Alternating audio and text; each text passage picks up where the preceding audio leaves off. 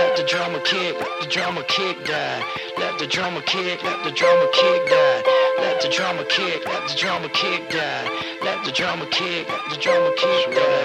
Let the drama kick, let the drama kick die. Let the drama kick, let the drama kick die.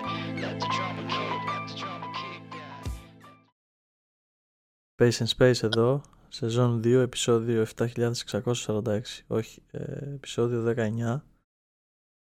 Έχουμε ένα έξτρα επεισόδιο σήμερα, ε, δεν το περιμένατε κουφάλες. Και έχουμε NBA Edition, το πρώτο μας επεισόδιο.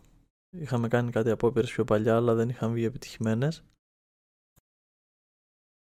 Ε, έχουμε μαζί μας καλεσμένους τον Γιάννη και τον Δημήτρη ε, και Κεραμιδάς και Καραμέλας και που τα παιδιά έχουν το δικό τους podcast που είναι το The Art of Trash Talking. Ή αλλιώς η τέχνη του να μιλάς βρώμικα, όχι μαλακές λέω, ε, πολύ γνωστός γι' αυτό Kevin Garnett. Είμαστε τυχεροί έτσι να κάνουμε μια διαφορετική εκπομπή, μην λέμε όλο για Ευρωλίγα ε, και Α1 και τα συναφή να πάμε λίγο και από την άλλη μεριά του Ατλαντικού. Ε, μας κάνουν τιμή τα παιδιά που είναι μαζί μας και τους ευχαριστούμε πάρα πολύ. Λείπει σήμερα ο Βαλάντης. Έχω αναλάβει μόνος με την εκπομπή. Βαλάντη, αν με ακούς, θα κοπεί από το μισθό σου. Ε, αυτά ήταν από εμάς, η εισαγωγή μας. Ξέρετε τα handles, ξέρετε τα tags, είναι Pace and Space. Θα μας βρείτε στο, στο Spotify, θα μας βρείτε στα Apple Podcast και στο YouTube, Facebook, Instagram φυσικά. Ε, τι έχουμε τώρα ρε Μαλάκη, θα πούμε NBA, τι θα πούμε, ε, EuroLeague. Λοιπόν, ευχαριστούμε για την πρόσκληση. Ε, εγώ είμαι ο Γιάννης, καταρχάς να συστηθώ στο κοινό, σε όποιον δεν με ξέρει δεν έχει σημασία. Είπε κάτι για podcast ο Αναστάσης, τώρα θα βρούμε τι είναι ακριβώς αυτό. Για Art of Trust Talking και Garnet, ωραία τα είπε. Ε, θα πούμε ό,τι θέλουμε να πούμε για την επικαιρότητα, για το NBA, για τις ομάδες μας, για την κατάταξη, για ό,τι μας κατέβει περίπου. Και να δω τι θέλει να πει και ο Μίτσος. Να ευχαριστήσω και εγώ με τη σειρά μου τα παιδιά και τον Αναστάση προσωπικά για την πρόσκληση που μας κάνανε και την τιμή αυτή να, να μιλήσουμε κι εμείς ε, σε αυτό το δυνατό και ένθερμο κενό του Pace and Space. Αρχικά εγώ αυτό που θέλω να πω είναι το ότι σαν, επειδή είμαι και εγώ είμαι μεγάλος φαν και ακροατής του συγκεκριμένου podcast θέλω να πω δύο-τρία πράγματα για το podcast αυτό που μου αρέσουν πάρα πολύ όλον αυτό τον καιρό, καλά όχι και πάρα πολύ καιρό, που το τρέχουν τα παιδιά. Και η αλήθεια είναι ότι αυτό το vibe που έχω πάρει και μου έχει αρέσει πολύ σε αυτό είναι το ότι βλέπω το πόσο πολύ το αγαπάνε, το πόσο πολύ το τρέχουν, το πόσο πολύ έχει καθημερινή ενημέρωση να, άμα θέλετε κι εσείς ε, να δείτε στα media, Instagram, Facebook, ε, Twitter, ό,τι θέλετε, ό,τι γουστάρετε με καθημερινά πράγματα για φάσεις από NBA, από, από Euroleague και όλα. Εντάξει, βέβαια τα παιδιά είναι πιο πολύ της EuroLeague. Γι' αυτό και όλα σήμερα φέρανε εμάς ε, τους σπεσιαλίστες του NBA, που είμαστε πιο πολύ το αντικειμένο, να σας ξελαχέψουμε λίγο σχετικά με NBA, γιατί από ό,τι είδα τα παιδιά δεν είναι πιο πολύ το NBA. Πες το όπως είναι, να μιλήσουμε για κανονικό μπάσκετ. Να μιλήσουμε για κανονικό μπάσκετ, ναι, βεβαίως. Ξεφεύγει η συζήτηση και θα το κόψω. Ε, κανονικά μπάσκετ και μαλακίες ακούω. Ε, Καραμέλα, ευχαριστούμε πολύ για το, για το intro και για τη διαφήμιση. Στη δικιά μας εκπομπή παρόλα αυτά. Ε, θα δούμε τι θα πούμε τώρα για κανονικά μπάσκετ, ψεύτικα μπάσκετ, κανονικούς παίκτες, ψεύτικους παίκτες. Είναι ένα μείζον ζήτημα αυτή η διαφορά. Δεν πρόκειται να κάτσουμε στην διαφορά Ευρώπης-Αμερικής γιατί είναι τεράστια συζήτηση. Περίμενε λίγο, περίμενε λίγο. Να ξεκινήσω. Λοιπόν, πείτε λίγο όλοι εδώ πέρα αυτή τη στιγμή Ευρωλίγκα ή NBA. Τι προτιμάτε. Τι σας αρέσει έτσι, πολύ γρήγορα. NBA, NBA. Εσύ, Αναστάση; Εγώ προτιμώ να βλέπω NBA playoffs. Playoffs συγκεκριμένα. Δεν προτιμώ την regular season. Σαν σύνολο μπάσκετ, ε, τα, στα δικά μου μάτια είναι το ευρωπαϊκό μπάσκετ πιο κοντά. Φυσικά το ταλέντο είναι πολύ πιο μεγάλο στο NBA. Σαν φιλοσοφία γενικότερα όμως είστε και οι δύο με το NBA ας πούμε. Σαν φιλοσοφία μπάσκετ. Ε, τώρα τι σημαίνει φιλοσοφία μπάσκετ. Αν Εντάξει, θέλουμε τώρα το φιλοσοφία είναι κάτι πολύ συγκεκριμένο. Βασικά πολύ συγκεκριμένο. Εγώ θέλω να πω ότι αυτό που βλέπω στο NBA, οι παίχτες, το ταλέντο, δεν θα πω απαραίτητα το μπάσκετ που παίζεται, γιατί είχα ενστάσεις για κανονική διάρκεια και playoff, αλλά το μπάσκετ σαν γενικό πλαίσιο μου αρέσει παραπάνω. Νομίζω είναι οι παίχτε. Εντάξει, σίγουρα Οκ. δεν υπάρχουν οι παίκτες που, στο NBA που υπάρχουν ε, στην Ευρώπη και πουθενά στον κόσμο. Είναι οι καλύτεροι παίκτες και σε ταλέντο Ναι. και σε προσωπικότητες. Ε, εννοείται αυτό.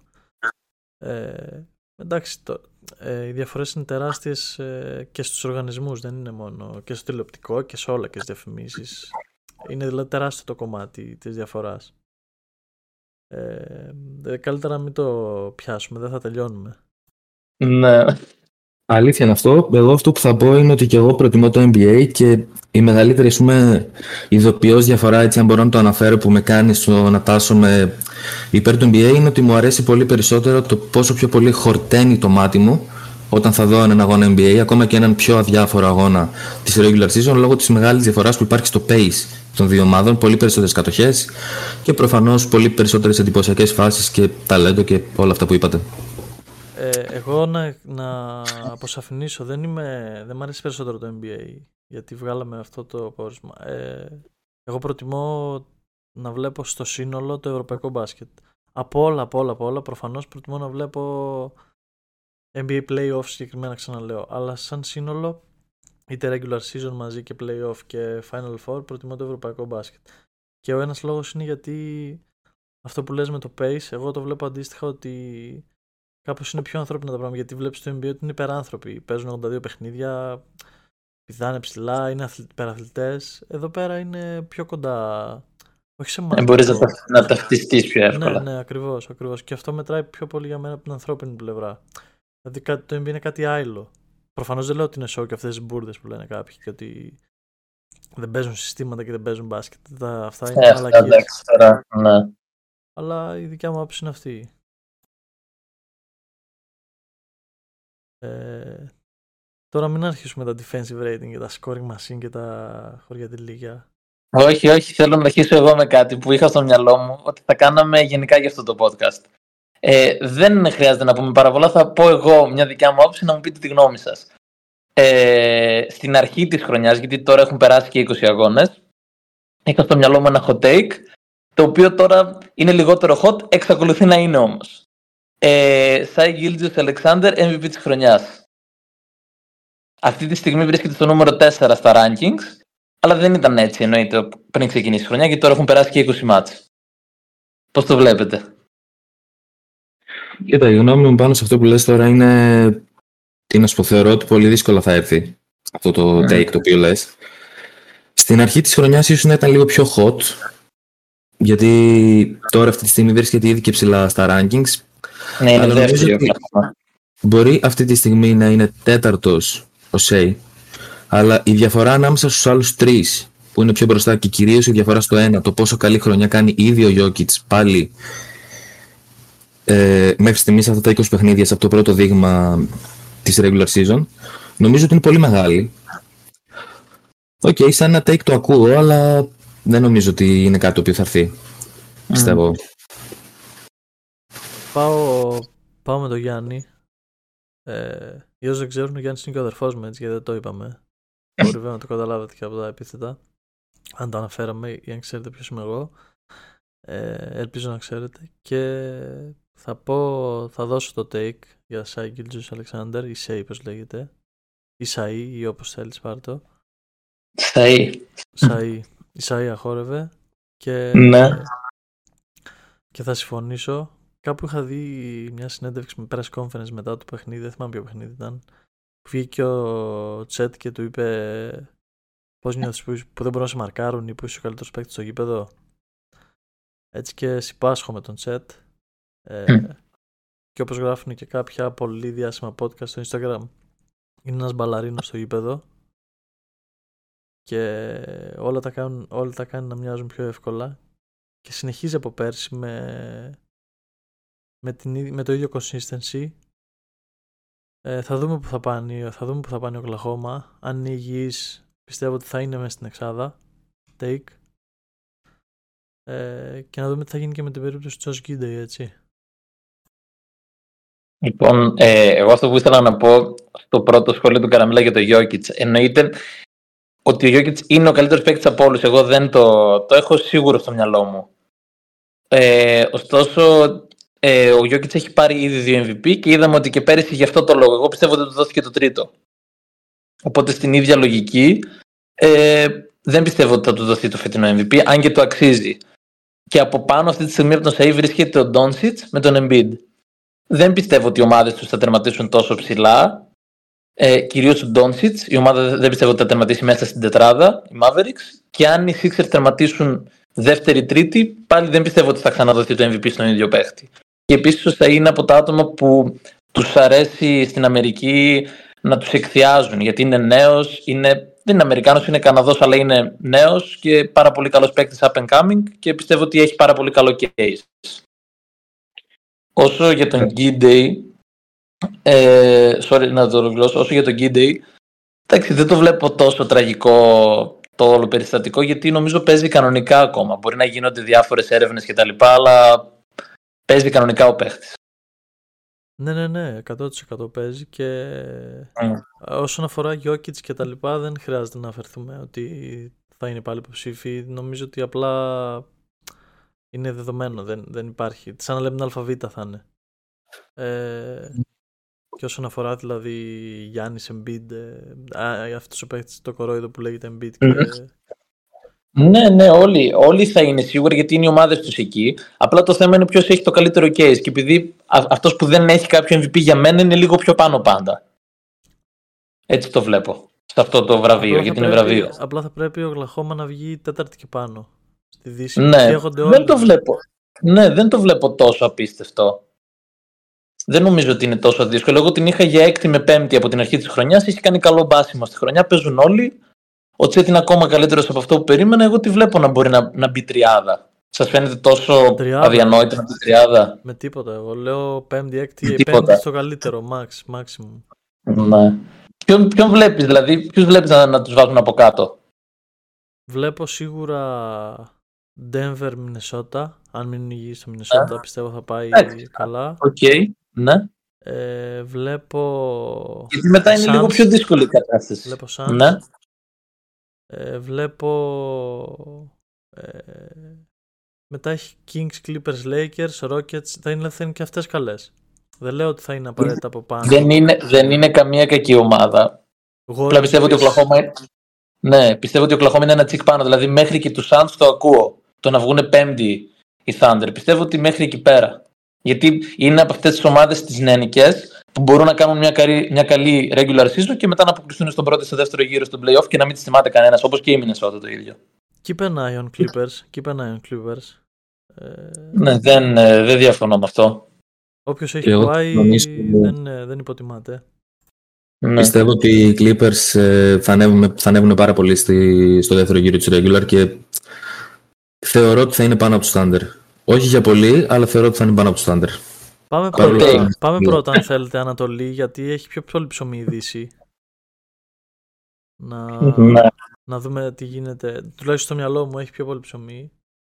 Επειδή είναι πιο Ωραία. κοντά οι ομάδες. Θέλετε Πάμε ένα, Ανατολή.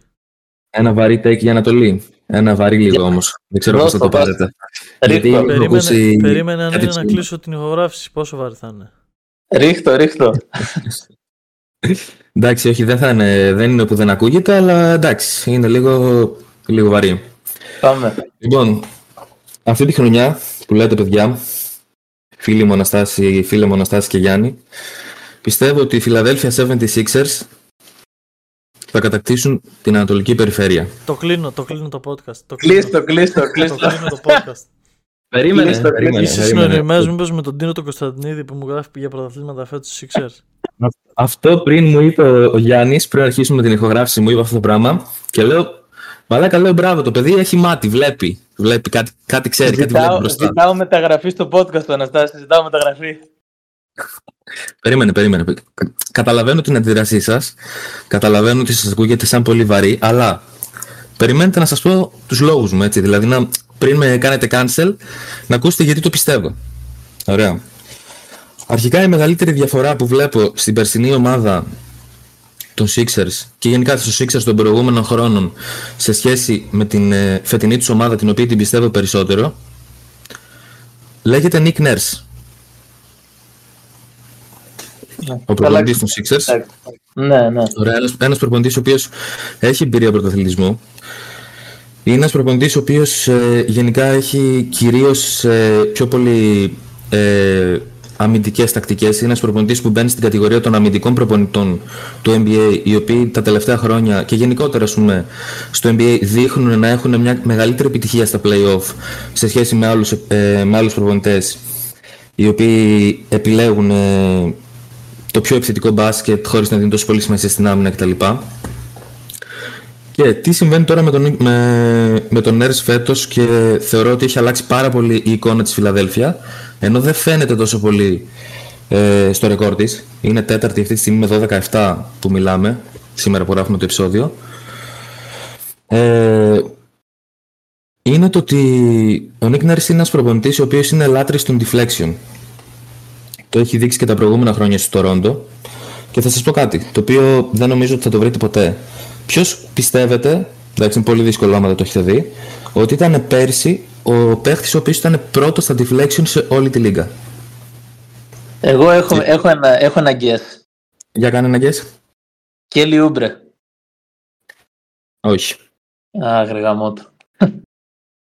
Εντάξει, θα είναι κάποιος στο Sixers προφανώς για να το λες.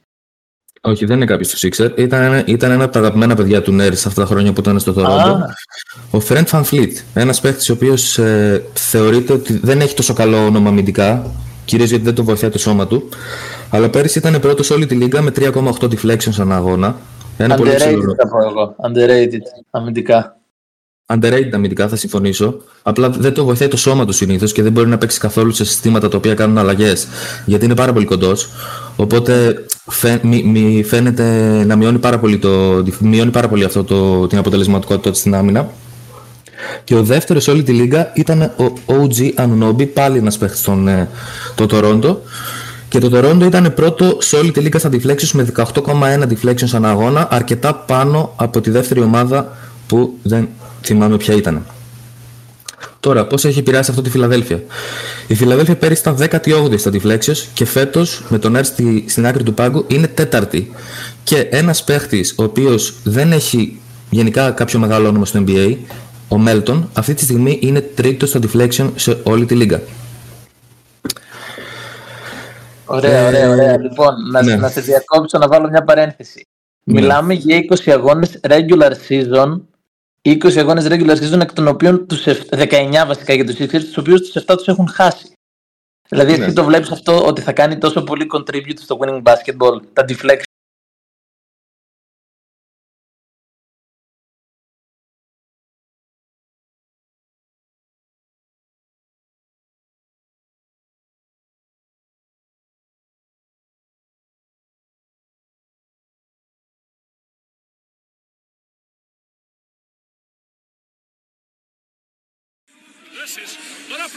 Πλάκα μου κάνετε ναι ή όχι ρε. Πλάκα ρε κάνετε πάρει καμπάρτσικη στο μαγίδι.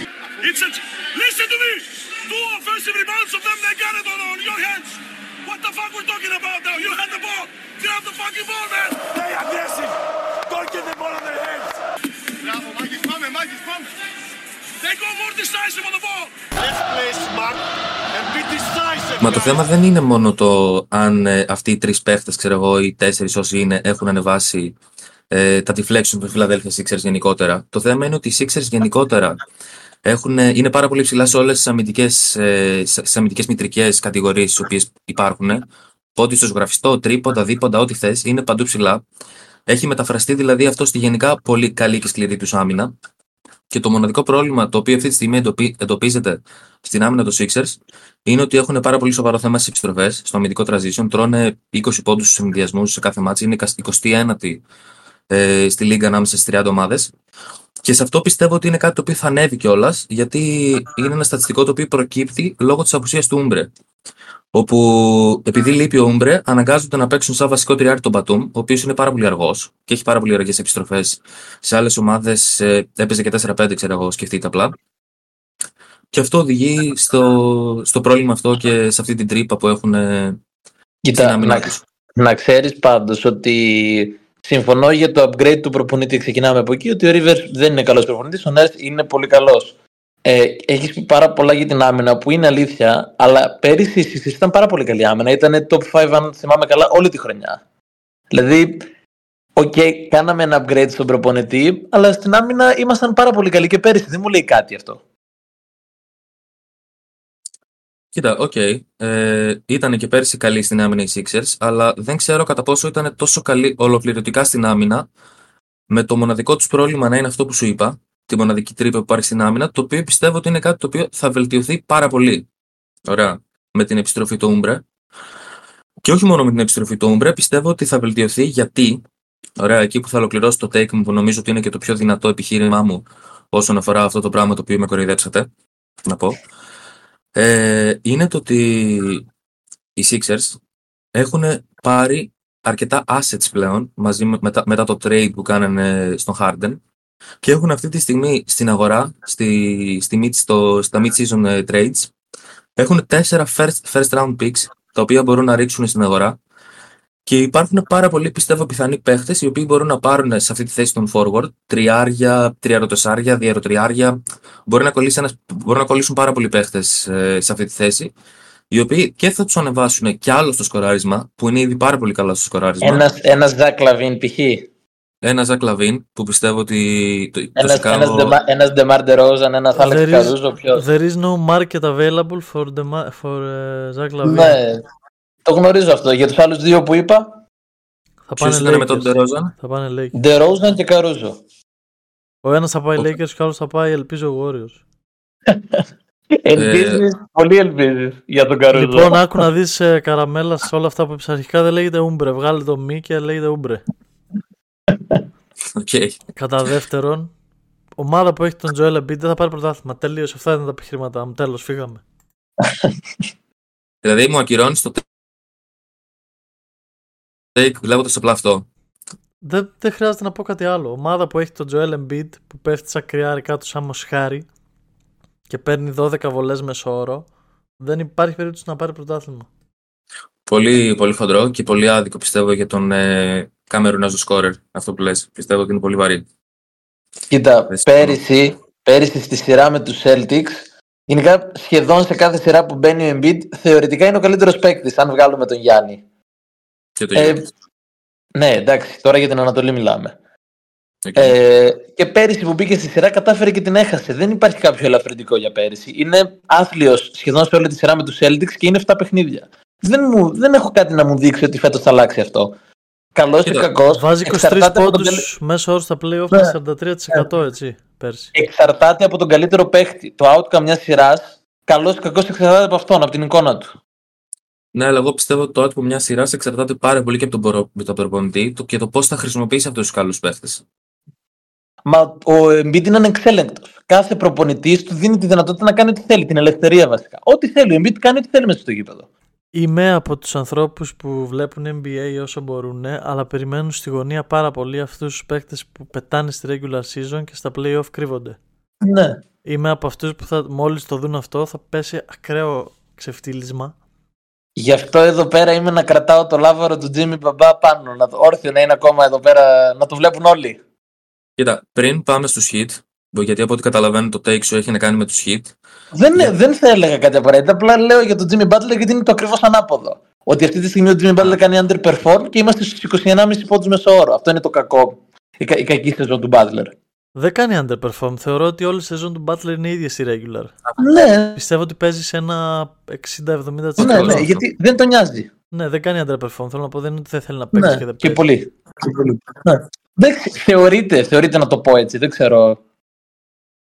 Συνέχισε γιατί σε διάκουσα, έτσι πες. Ναι, το τελευταίο, το τελευταίο που θα πω και πιστεύω ότι εκεί θα είναι το σημείο κλειδί το οποίο θα κάνει τη διαφορά για τους Sixers είναι το ότι ο OG Ananobi, ο οποίος είναι ένας παίκτης ο οποίος πιστεύω ότι φυτάρει τέλεια σε αυτούς τους Sixers, δηλαδή δεν μπορώ να σκεφτώ ένα καλύτερο, καλύτερο fit ε, αυτή τη στιγμή σε όλη τη λίγα σχεδόν. Ο για το OG πόσο καλά Ananobi φυτάρει. φυτάρει παντού εκτός από τους Raptors αυτή τη στιγμή. Όπου Ναι, να το βάλεις, φυτάρει. όντως. Εκτός από τους Clippers ίσως που έχουν πολλά wings. ε, Παντού αλλού φυτάρει. Δεν υπάρχει ομάδα που δεν τον θέλει. Που δεν ταιριάζει. Θα, θα συμφωνήσω σε αυτό που λες. Πέρυσι σε μια, για μια περίοδο ο Ανανόμπι ακουγόταν για τις μισές ομάδες που πήγαιναν για πρωτάθλημα. Και επειδή βρίσκεται σε expiring, expiring contract, και σίγουρα θα τον θέλει πολύ ο Νέρς επειδή ήταν και παλιός του παίχτης και τα λοιπά και αυτά. Πιστεύω ότι οι Sixers θα δώσουν το κάτι παραπάνω για τον Ονόμπι, δηλαδή θα δώσουν ίσως το τρίτο pick, ενώ οι άλλες ομάδες θα δώσουν τα δύο first rounds, θα δώσουν τρία picks η, η Φιλαδέλφια και θα τον πάρουν στην ομάδα τους και πιστεύω ότι θα δούμε κάτι πολύ καλό φέτος από τους Φιλαδέλφια Sixers. Κοίτα, για, για το τωρινό roster δεν συμφωνώ. Αν γίνει κάποιο mid-season trade, πιστεύω ότι το ταβάνι τους είναι να χάσουν από τον Γιάννη και από τον Lillard. Αυτό. Δηλαδή, θα τους γίνει- Celtics- Θεωρώ τους δεδομένο Celtics ότι θα γίνει μπορούμε να κάποιο τους- mid-season Ναι, trade. Αυτό είναι το εντάξει. θέμα. Μα ακόμα, ακόμα και να γίνει, μπορούμε να περάσουμε τους Celtics μέχρι εκεί. Τον Γιάννη και τον Lillard δεν, τον, δεν τους περνάμε εκτός αν υπάρξει κάποιος τραυματισμός. αυτό, Λοιπόν, αυτό πάμε- είναι για κάθε ομάδα. Πάμε με takes ο καθένας που έχει για τον πρωταθλητή της Ανατολής και πάμε μετά να τα πιάσουμε από κάτω προς τα πάνω της Το πρωταθλητή της Ανατολής. Τον πρωταθλητή Ανατολής πρώτα. Και πάμε μετά να πιάσουμε τις ομάδες από, πάνω, από κάτω Κοίτα. προς τα πάνω με κάποια γκρουπάκια για να πάμε προς την, ε, προς την κορυφή, ας πούμε. Εγώ Ναι. δίνω take, δίνω take ε, πρωταθλητές Ανατολής, όχι hot take ας πούμε. Ε, Bucks. Ευθυγραμμίζουμε. Εγώ δεν ευθυγραμμίζομαι. Να Και- πω την αλήθεια. Και πολύ άνετα. Εγώ δεν το θεωρώ. Δεν είναι hot take τίποτα. Είναι πάρα πολύ άνετο. Δεν βλέπω ποια ομάδα θα τους κερδίσει. Καμία με τίποτα. Δεν μπορώ να το φανταστώ. Κοίτα, δεν μπορώ να καταλάβω πώς γίνεται να το λες αυτό. Πραγματικά δεν μπορώ να καταλάβω πώς γίνεται να το λες αυτό με αυτό το πρώτο δείγμα 20 αγώνων το οποίο έχουμε. Γιατί δεν είναι σοβαρό δείγμα γι' αυτό. Γιατί οι Celtics δεν έχουν παίξει με, καλός, με καλές ομάδες. Γιατί οι Bucks έχουν παίξει με καλές ομάδες, νομίζεις; Και ακόμα και αν. Ρε, ή- ακόμα, ναι, δεν τελείωσε. Και ακόμα και αν έχουν παίξει είναι regular season. Αλλιώς είναι τα πράγματα στην κανονική διάρκεια, αλλιώς είναι στα playoff. Ξέρεις τι, προσπάθησε να το δεις όμως και λίγο πιο, πιο μετά. Ωραία. Αρχικά ας πάρουμε το δεδομένο, το, το πιο βασικό είναι ότι οι Bucks δεν θα έχουν καμία βελτίωση, καμία, όσον αφορά τη μέση σεζόν. Δεν έχουν assets τίποτα, τίποτα δηλαδή είναι, τα έχουν ξεμπουκώσει όλα, δεν υπάρχει τίποτα να πάρουν, καμία βελτίωση. Και γενικά δεν βλέπω ούτε έναν παίχτη μέσα στην ομάδα του Milwaukee, ο οποίος να μπορεί να μαρκάρει αντίπαλα guard. Κανένας παίχτης δεν μπορεί να κρατήσει έναν καλό scorer από τις άλλες ομάδες της Ανατολής σε κάτω από 20 πόντους. Δεν, ούτε, οι δεν Cel- υπάρχει. ούτε οι Celtics μπορούν να το κάνουν αυτό. Οι Celtics έχουν Derek White, έχουν Drew Holiday, έχουν παίχτες οι οποίοι είναι αμυντικοί ογκόλυθοι όσον αφορά την περιφερειακή άμυνα. Αναστάση, Αναστάσια, πάντα του εσεί αυτό, γιατί το λέγαμε προχθές. Ε, τώρα δεν ξέρω τι θες να απαντήσω σε αυτό Γιάννη, αλλά εγώ θα σου πω ότι Καραμέλας ε, numbers don't always tell the truth. Ναι. Ε, και επίσης ε, γιατί λέ- α, λέγαμε και τις προάλλες με τον αδερφό μου ότι π.χ. είχαν οι, οι Bucks ένα παίκτη το Holiday ας πούμε που ήταν lockdown defender και, σ- και on ball και off ball. Παρ' όλα αυτά το Jimmy Butler, το Jimmy το Butler, το ήμο δεν μπορούσες να το κρατήσεις σε κανένα παιχνίδι κάτω από 40 πόντους. Είχες 42,5 πόντους μέσω όρο με Τα τους, σέβεστε. με τους Celtics και 35 με τους Bucks. Δηλαδή ε, δεν μου λένε κάτι όλα αυτά και επίσης ε, ε, όντως δηλαδή να, το να κοιτάμε τους αριθμούς είναι ένα δείγμα το να βλέπεις όμως ποιος είναι proven και ποιος δεν είναι είναι ένα άλλο γιατί ας πούμε ε, keep an eye εγώ θα είμαι της αντίθετης άποψης ε, on Chris Middleton θα πάω αντίθετα από, την, από, το, από το ρεύμα και θα πω ότι αυτός ο παίκτης θα επιστρέψει κάποια στιγμή. Διαφωνώ ότι οι Bucks δεν έχουν να βελτιώσουν ως προς τα asset, συμφωνώ, αλλά ως προς τα... Ναι, αυτό θα έλεγα κι εγώ. Μπασκετικά μπορούν να βελτιώσουν πάρα πολλά πράγματα. Ναι, και είναι έτοιμη ομάδα, είναι proven. Εκτός του προπονητή, εκτός του προπονητή ο οποίος ε, βγάζει κάποια θεματάκια τα οποία θεωρώ ότι για χάρη του Γιάννη και του οργανισμού θα λυθούν και ελπίζω να λυθούν. Ε, και θεωρώ ότι μόνο καλύτεροι μπορούν να γίνουν που αυτή τη στιγμή είναι τραγικοί και έχουν 14-6. Είναι τραγικοί. Δηλαδή το μπάσκετ τους είναι, Είναι τραγικό. δύο μάτς, δύο μάτς κάτω από τους Celtics που οι Celtics παίζουν αυτή την μπασκετάρα, έτσι. Ε, Και απλά ο λόγος που λέω πρωταθλητές Ανατολής μέσα σε όλα και σαν, και σαν ρόστερ και σαν ε, είναι γιατί είναι ο Γιάννης. Ε, Ναι. και είναι πιο διψασμένος από ποτέ, ίσως, δεν ξέρω βασικά αν είναι από το πρώτο, αλλά είναι αρκετά διψασμένος. Είναι proven, ξέρει πότε να δώσει και πότε να χαλαρώσει, να πάρει το πόδι από τον γκάζι. Και πιστεύω ότι καλός ή κακός μετράει αυτό πάρα πολύ στα playoff και πριν από τα playoff. Εγώ να, να συμπληρώσω σε αυτό σαν απάντηση για το γιατί οι Bucks και όχι οι Celtics. Ε, ένα πράγμα θα ήταν, ε, είναι βασικά που οι Celtics έχουν πιο ολοκληρωμένο από τους Bucks. Είναι μόνο η αρχική πεντάδα. Τίποτα άλλο. Ε, όλα τα άλλα είναι υπέρ των Bucks. Οι Bucks έχουν τον καλύτερο παίκτη της σειράς. Έχουν το δεύτερο καλύτερο παίκτη της σειράς. Ε, έχουν, εντάξει, δεν θα πω κάτι για προπονητή, γιατί οι προπονητές δεν είναι proven και οι δύο. και έχουν το know-how. Δηλαδή οι Celtics δεν έχουν κάτι να μου δείξουν ότι θα πω ναι, αυτοί είναι που περνάνε. Ξαναλέω χωρίς τραυματισμούς. Ε, Δεν ξέρω γιατί- Για να μην, για να μην μακρηγορούμε περισσότερο για αυτές τις, γιατί είπαμε να κάνουμε τα takes πρώτα και να πάμε από πάνω προς τα κάτω, αλλά τις είπαμε. Δηλαδή έχουμε πει μέχρι τώρα Sixers, Celtics, Bucks, σωστά; Ναι.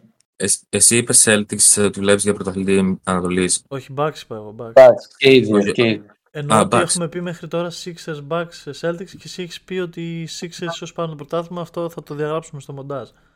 Ε, πάμε να πιάσουμε Δεν σε σε- δεν γκρουπάκια. σε- Δεν σε έπεισα καθόλου με τα takes μου. Όχι, δεν, δεν, μπορώ, δεν μπορώ να δω. Συγγνώμη. Ομάδα που έχει τον Embiid ε, για Alpha Dog, δεν μπορώ να δω ότι παίρνει πρωτάθλημα.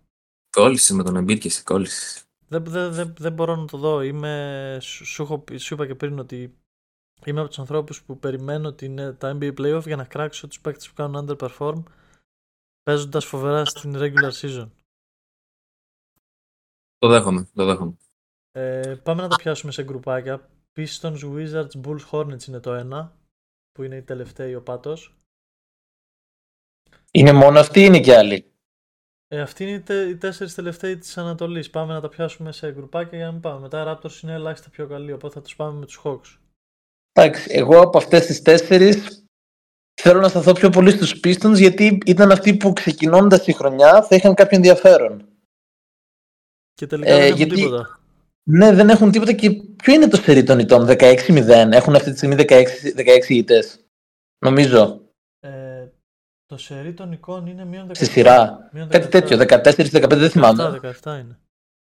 17. Εξαιρετικό. 10, ωραία. Πολύ ωραίο. Έχουν 2-18 ρεκόρ και 17 συνεχόμενες ήττες. Πάρα πολύ ωραία. Ε, με...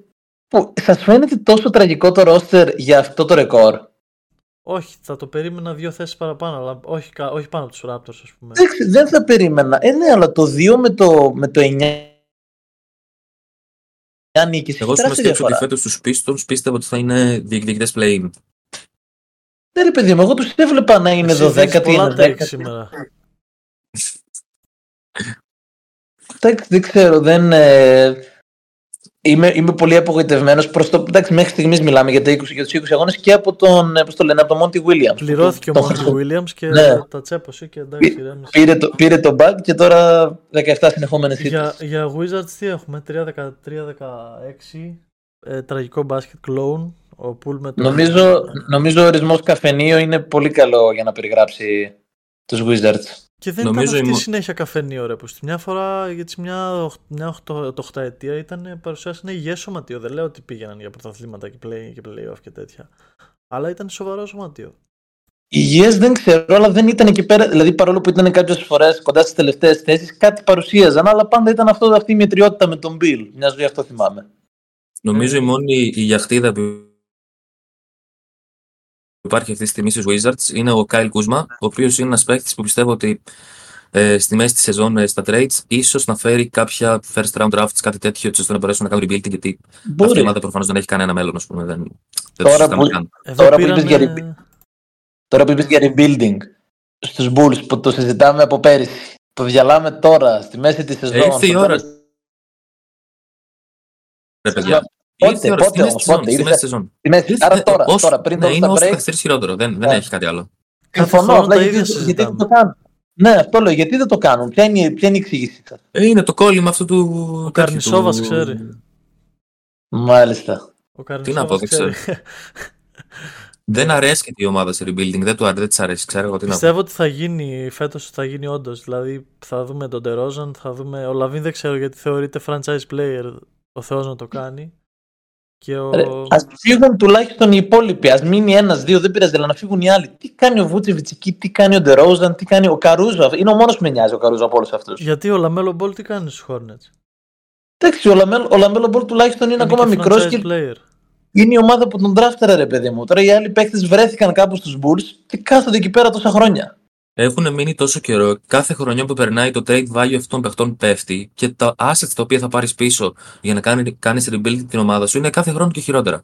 Όσο το καθυστερείς, απλά χειροτερεύεις την Ναι. κατάσταση. Μα ο, ο, Βέβαια, Καρούζο, ο, Κα- ο Καρούζο πηγαίνει ανάποδα. Πήρε πρωτάθλημα και αντί να ανεβαίνει, πέφτει η καριέρα του. Εντάξει, Πέφτει κάναμε όμως, συναντήσει σε διάφορε σε, με διάφορες Πέφτει, πέφτει εννοώ από άποψη κλαμπ. Ναι, ναι, Ατομικά ο κατάλαβα. παίχτη είναι πάρα πολύ καλός. Δηλαδή είναι ακόμα top 5 defensive. Δεν, δεν το συζητάμε. Ε, πάμε Hornets, Hawks, Nets.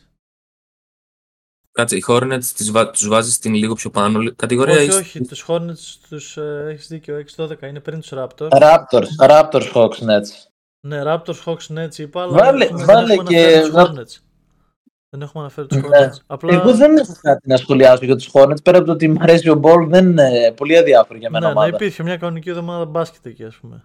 Δεν τους, Ναι. ε, δεν τους πιστεύω καθόλου. Δεν μου αρέσει Ούτε κι καθόλου εγώ. που έχουν franchise player και star player ένα παίχτη ο οποίος είναι πραγματικά από τους χειρότερους παίχτες στη λίγα χωρίς υπερβολή στην άμυνα. Από τους χειρότερους στην άμυνα σε όλη τη λίγα.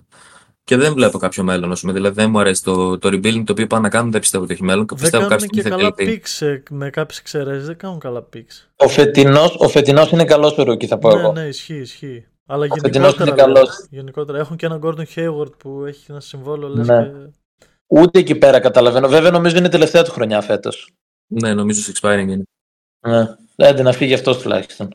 Πάμε στην ομάδα με τα περισσότερα forwards και wings ε, Raptors, μετά Hawks Nets και Cavaliers. Αυτές οι τέσσερις είναι το επόμενο group. Πολύ, Οι, οι Cavaliers πιστεύω ότι θα έπρεπε να είναι στο πάνω group. Εγώ. πο- πολύ no man land. Πολύ no man land αυτή.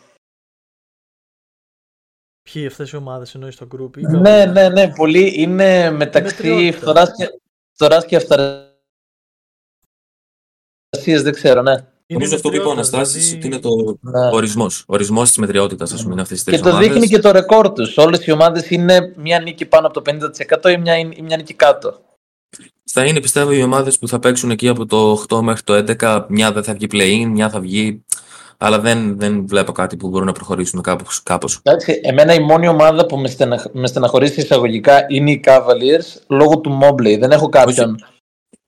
να Εγώ τους συμπαθώ. Cavaliers είπα δεν τους βάζω σε αυτήν την κατηγορία. Ναι, εντάξει. Εγώ μιλάω για επειδή είναι- Hawks, Nets και Ναι, επειδή είναι Raptors. βαθμολογικά εκεί το λέω τώρα. Γι' αυτό, γι αυτό το σχολιάζω.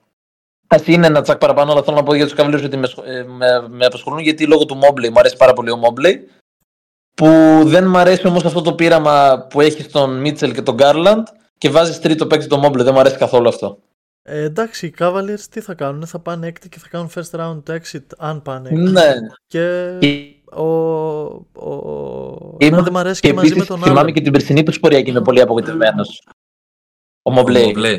Ναι, ο Mobley δεν μ' αρέσει που παίζει μαζί με τον άλλον. Τι και θέλει να μάλλον θα είναι, τον ο ανταλλάξω. μόνο ψηλό να είναι Ναι, πεντάρι; Ναι, ναι, ναι.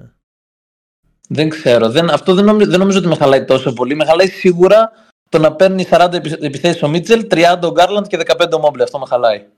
Εμένα το ακριβώς αντίθετο που λες. Μ' αρέσει πολύ το fit του Mobley με τον Allen και πιστεύω ότι θα μπορούσαν οι Cavaliers να κάνουν ίσως και κάτι. Δεν, δεν έχω παρακολουθήσει πολύ, δεν ξέρω κιόλας μήπως το κάνουν ήδη. Όπως κάνουν οι Bucks να κρατάνε τον, ε, τον Allen ε, κάτω από το ζωγραφιστό σαν rim protector, σαν δεινόσαυρο και ο Mobley να βγαίνει σαν ε, άλλος αντετοκούμπο σε βοήθειες κτλ. Ο, ο Άλεν δεν έπαιζε όλη τη χρονιά, τώρα μπήκε. Τραυματίας ήταν, ναι, ναι, ναι. Ναι. Okay. Ε, Έχει δύο-τρία μάτς που επέστρεψε. Ε, μετά είναι οι, οι Nets οι οποίοι είναι πάλι αδιάφοροι έτσι ίδιο στυλ. Πάρα πολύ αδιάφοροι, Τους ρε γαμώ Cavaliers το. και θα έχουν πεντα- ενώ είναι ένας συμπαθ... έχουν συμπαθητικούς παίχτες. Λες ότι οκ δεν έχω κάποιο παίχτη να αντιπαθώ.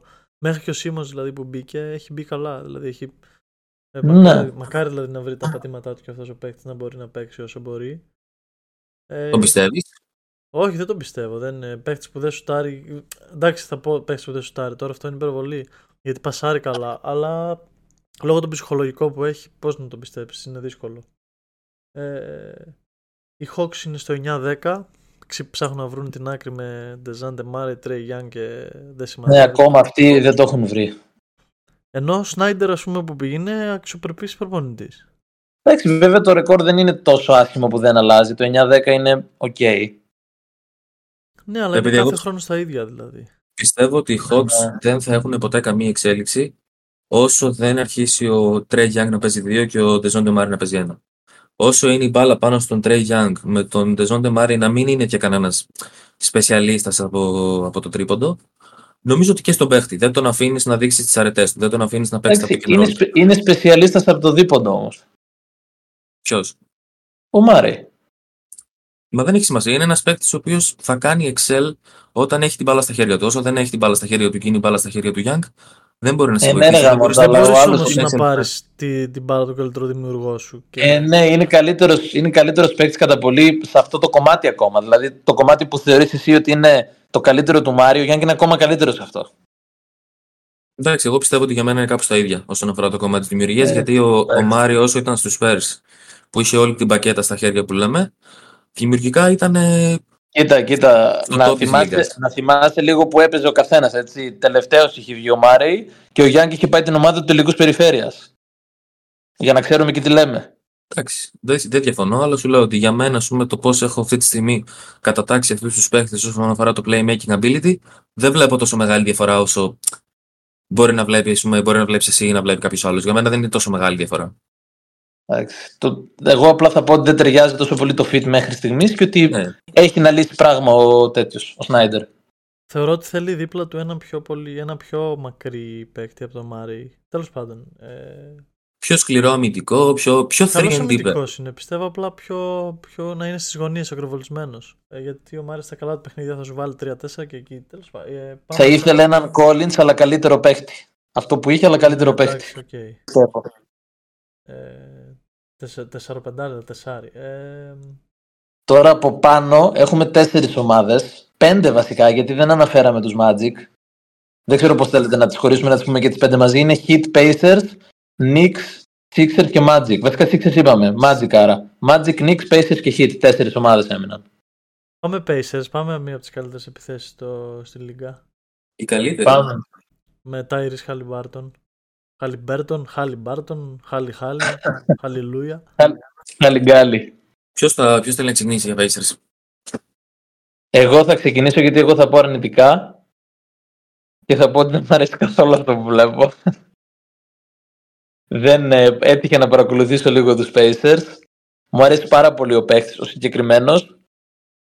Είναι πάρα πολύ καλός παίκτης. Εντάξει, για να τα λέμε και όλα, δεν είναι καλός στην άμυνα. Δεν προσπαθεί κυρίως. Δεν είναι ότι τον βλέπω να προσπαθεί και δεν μπορεί. Αλλά ξέρετε, είναι το κλασικό του NBA και της κανονικής περίοδου. Ε, ενώ εκτιμώ τον προπονητή, αυτό το κατεβάζουμε την μπάλα και σουτάρουμε είτε χωρίς πάσα, είτε με μία πάσα, είτε με δύο πάσες, δεν πιστεύω ότι θα μας πάει μπροστά.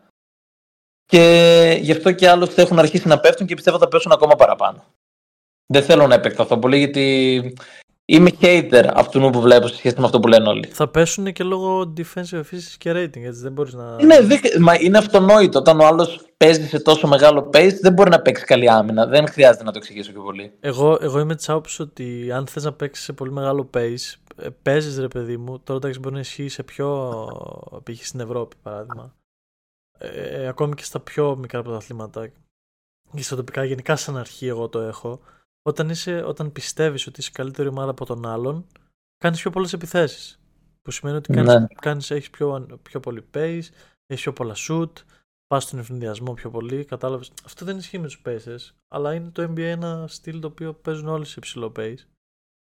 Ε, Και το- τώρα, ας πούμε, που κοιτάω και το roster, δεν βλέπω κανέναν παίχτη να μου κάνει το κλικ πέρα από τον Χαλιμπέρτον. Η μόνη εξαίρεση για μένα είναι ο Ματου-, ο Μάθουριν, και μπει- που έχει μπει πολύ μέτρια φέτος. Χάλια, Πέρυσι ήταν χάλια, καλύτερος. χάλια. Και τον είχα που λένε αυτόν τον παίκτη. Ρε, γαμώ. Ναι, Το και έλεγα εγώ από τον πέρυσι, είχα. το θυμάσαι. Ναι, και φέτος δεν μπήκαμε καθόλου καλά. Τι γίνεται; Και οι άλλοι παίχτες δεν βλέπω κάτι να, να μου κουνάει τη βελόνα. Άντε, ίσως ο Μπρουσ Μπράουν, ρε παιδί μου. Αλλά Τι ο κάνει, Bruce τι Brown κάνει ήταν. ο Γερορίκα εκεί στο Ινδιάνα, τι κάνει; Ναι, δεν ξέρω. Δεν, δεν θέλω να μου πει ο Μίτσος πώς το βλέπει, γιατί αυτός είναι ενθουσιασμένος. Καλά λόγια νομίζω θα πει. Ε, κοίτα, για τους Pacers, επειδή έτυχε ένα από τις ομάδες τις οποίες έχω παρακολουθήσει φέτος, είναι μια πάρα πολύ φαν του Watch ομάδα. Είναι μια ομάδα η οποία εμένα μου αρέσει να τη βλέπω να παίζει γιατί σκοράρει πάρα πολύ. Και εντάξει, και εμένα μου αρέσει να βλέπω ομάδες να παίζουν σε τόσο υψηλό pace. Αυτό το οποίο δεν έχω καταλάβει ακόμα είναι το ότι δεν μπορώ να καταλάβω για ποιο λόγο επιλέγουν να κάνουν switch στα pick and roll. Θα μου πεις, ακόμα και όταν τους βλέπω να μην επιλέγουν να κάνουν switch στα pick and roll, πάλι δεν είναι ότι η άμυνα λειτουργεί. Η άμυνα έχει τεράστια προβλήματα. Είναι η χειρότερη άμυνα της Λίγκα και η καλύτερη επίθεση της Λίγκα. Είναι μια ομάδα των άκρων. Είναι μια ομάδα πάρα πολύ περίεργη αυτή τη στιγμή. Ε, καταλαβαίνω ότι όταν έχεις ένα ψηλό σαν τον Τέρνερ, προφανώς σου αρέσει, θα, θα ήθελες να κάνεις το switch, γιατί είναι ένας παίκτης ο οποίος μπορεί να εξυπηρετήσει την άμυνα με αλλαγές.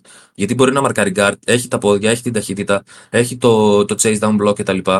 Αλλά το θέμα είναι ότι δεν είναι πολύ μακρύς. Οπότε είναι πάρα πολύ εύκολο σε ένα suite το οποίο κάνει ο Turner να περάσουν την μπάλα πάνω από τα χέρια του, γιατί δεν καλύπτει ε, τη γωνία πάσας σε πολύ μεγάλο βαθμό. Μένει ένας ψηλός με κάποιον κοντό των Pacers, ε, π.χ. Χαλιμπέρτον, ε, Buddy Hill, ό,τι θες τέλος πάντων, σε όποιον επιλέξουν να χτυπήσουν πάνω στο pick and roll.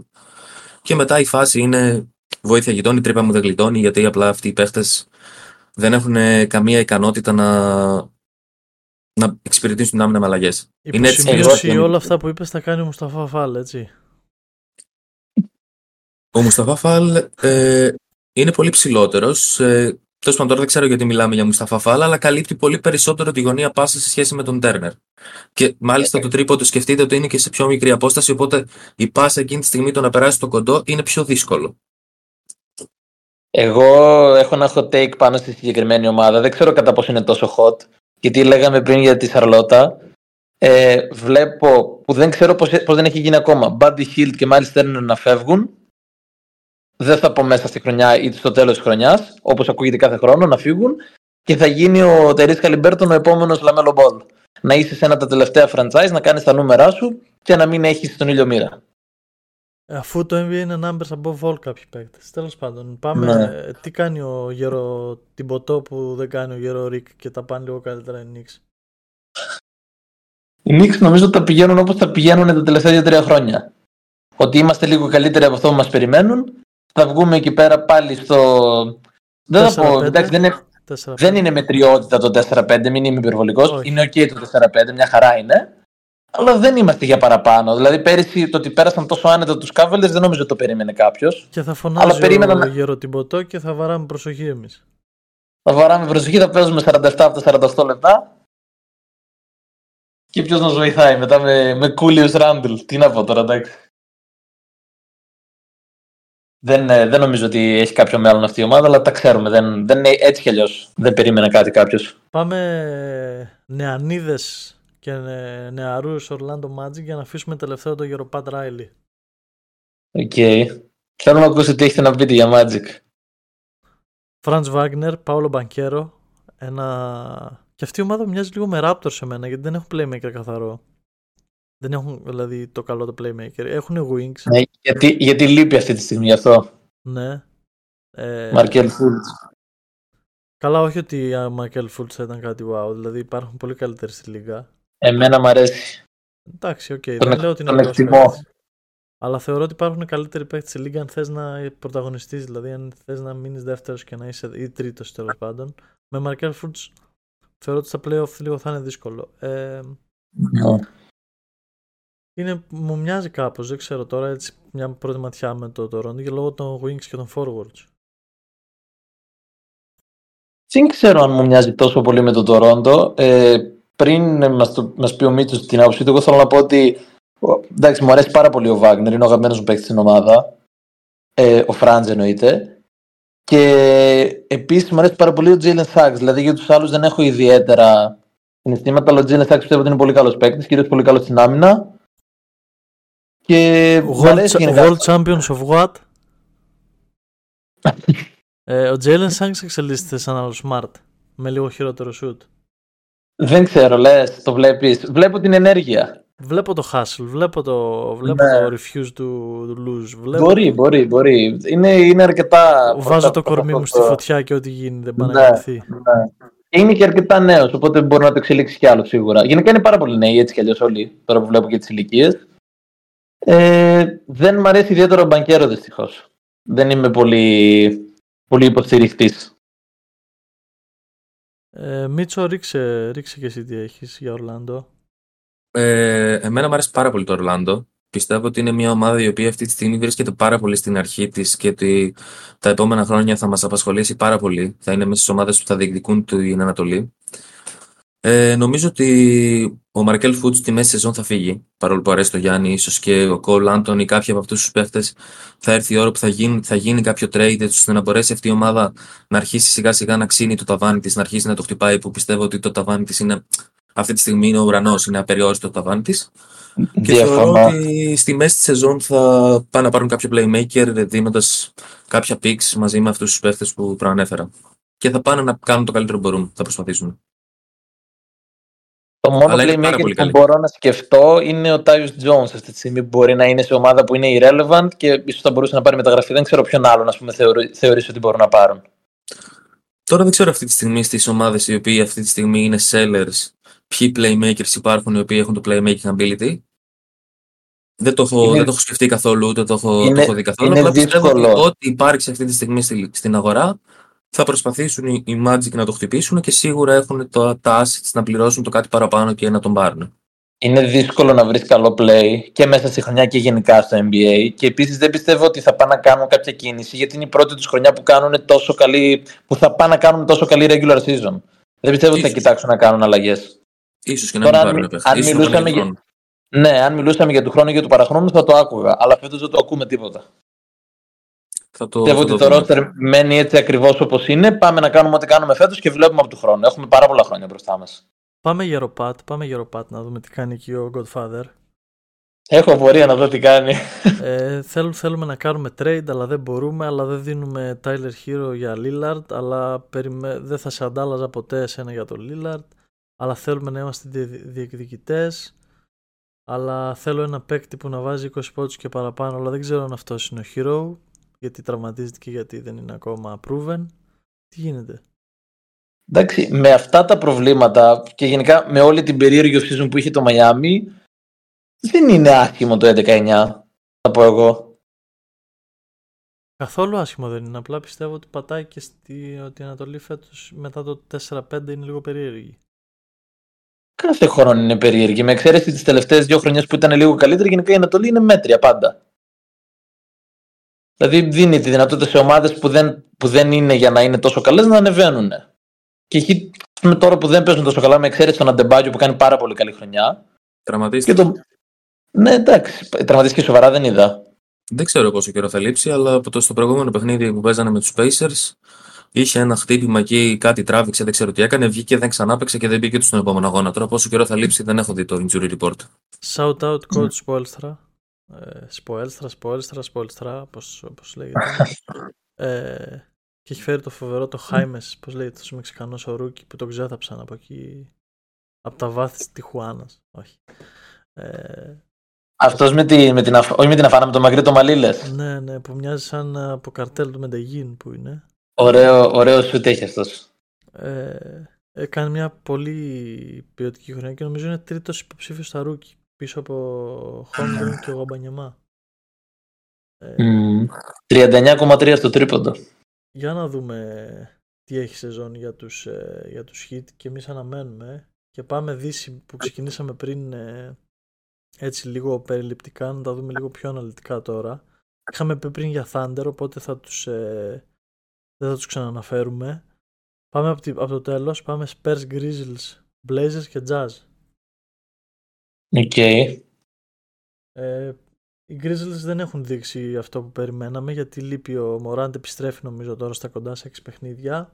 Λείπει και ο Smart. Θυμάμαι είχαμε συζητήσει, είχαμε συζητήσει με τον Μίτσο, sorry, είχαμε συζητήσει με τον Μίτσο πριν 6-7 παιχνίδια το πού θα βρίσκονται οι Grizzlies όταν γυρίσει ο Μωράντ. Και είχα πει εγώ ότι αν καταφέρουν να κάνουν γύρω στις 10-11 νίκες θα είναι εντάξει. Δεν νομίζω ότι θα το καταφέρουν τελικά. Μένουν 6-7 παιχνίδια, αλλά δεν, και εγώ δεν πιστεύω ότι θα. Ε, ναι, έχουν 6 παιχνίδια και είναι στο 5-14 αυτή τη στιγμή. Δηλαδή δεν είμαστε καλά. Προβληματική λίγο η χρονιά. Πιστεύω όμως ότι θα φτιάξουν οι Grizzlies. Ε, δηλαδή δεν προβληματίζομαι τόσο όσο για Spurs και Blazers. Εγώ πιστεύω η Εντάξει. Grizzlies αυτή τη στιγμή είναι η πιο άτυχη ομάδα σε όλη τη λίγα. Ήταν η πιο άτυχη ομάδα. Πιστεύω ότι ήταν η χρονιά που θα έκαναν κάποια καλά πράγματα και απλά τους πήγανε πάρα. Όχι άτυχη απαραίτητα βασικά. Έτσι πως ήρθαν οι καταστάσεις και έτσι πως ήρθαν οι εξελίξεις, το πώς εξελίχθηκαν, μάλλον δεν θα καταφέρουν να κάνουν κάτι αυτή τη χρονιά παρόλο που εγώ τους πίστευα πάρα πολύ. Ε, Εντάξει. τος Henderson που τον πίστευαν όλοι, που είναι ο Σκουτ Henderson. Τι χρονιά είναι αυτή που κάνει; Ο Rookie των Henderson- Blazers. Τον Χέντερσον εγώ δεν τον πίστευα καθόλου προσωπικά, να σου πω την αλήθεια. Γενικά, όταν έβλεπα έναν παίχτη ο οποίος όταν κοιτούσα τα draft prospects και έβλεπα έναν παίχτη ο οποίος μου παρομοιαζόταν με το Westbrook. Εντάξει, τώρα δεν θέλω να είμαι προκατελημένος, αλλά η αλήθεια είναι ότι μου δημιουργήθηκε μια πολύ αρνητική προδιάθεση προς αυτόν εξ αρχής. Πολύ κακή χρονιά. 9,2 πόντους, 2,7 rebound, 4,2 assists με 34,3 field goal. Εντάξει, Πολύ έχουμε, άσχημο, ξεκινήσει, πολύ άσχημο. έχουμε ξεκινήσει πολύ δύσκολα. Για Σε ένα μια ομάδα prospect που. που θα ήταν από τα μεγαλύτερα του NBA. Ναι, ναι. Και έχουμε σε, αυτό, σε μια ομάδα που δεν υπάρχει καμία απέτηση που πρέπει να του δίνει την μπάλα. Δεν ξέρω. Είναι συνήθως αυτές τις, ομα- σε αυτές τις ομάδες οι rookies κάνουν πρόσπερο. Δεν πάνε τόσο άσχημα. Δεν ξέρω τι γίνεται εκεί. Εντάξει, γενικά οι Blazers δεν έχω τίποτα ενδιαφέρον. Πέρα από τη συμπάθειά που έχω στον Jeremy Grant, τίποτα, τίποτα απολύτως. Είναι τα, τα, τα assets που έχουν για trade. Αυτοί θα κάνουν και άλλα trade πιστεύω. Δηλαδή Brockton και ο Ναι. Williams. Α, ο Williams χάνει τη χρονιά νομίζω. Πήραν και ένα. Ναι. Ο Brogdon, ναι, δεν πιστεύω ότι θα μείνει μέχρι το τέλος χρονιάς. Πιστεύω mid-season trade θα υπάρξει. Είδα πήραν και μία ανταμοιβή οι Blazers σε ένα minimum συμβόλαιο 6 εκατομμύρια επειδή τραυματίστηκε ο Robert Williams. Ε, πάμε jazz, τι βλέπουμε εκεί, Will Hardy, ε. Ξανά άλλη, άλλη μια χρονιά. Με τον Νίκο Γκάλη του, της, Φι- των Φιλιππίνων. Πολύ ωραίος προπονητής, ακόμα, ακόμα κλαίω που έχει φύγει από τους Celtics. Ωστόσο, δεν ξέρω, δύ- δύσκολα τα πράγματα και εκεί. Βλέπετε στον ήλιο μοίρα για τους Jazz. Ε, όχι, δεν είναι. Είναι δύσκολο το κομμάτι αυτό τώρα για να δεις Jazz. Ε, θεωρώ ότι ο Μάρκανεν πρέπει να φύγει, είναι η στιγμή να φύγει, είναι στο peak του για να πάρει μεταγραφή. Και να πάει πού ρε γάμοτα. Ε, κάπου το έχω ακούσει, δεν θυμάμαι, πήκαν πόπα, το είχαν πει, να πάει στο Οκλαχώμα, νομίζω ταιριάζει ε, γάντι. Αυτοί που έχουν να δώσουν 100 παίχτε και 100 picks. Ναι, να δώσει τον Γκίντε, ας πούμε, που είχαν πει και ταιριάζει ε, τέλεια στους jazz.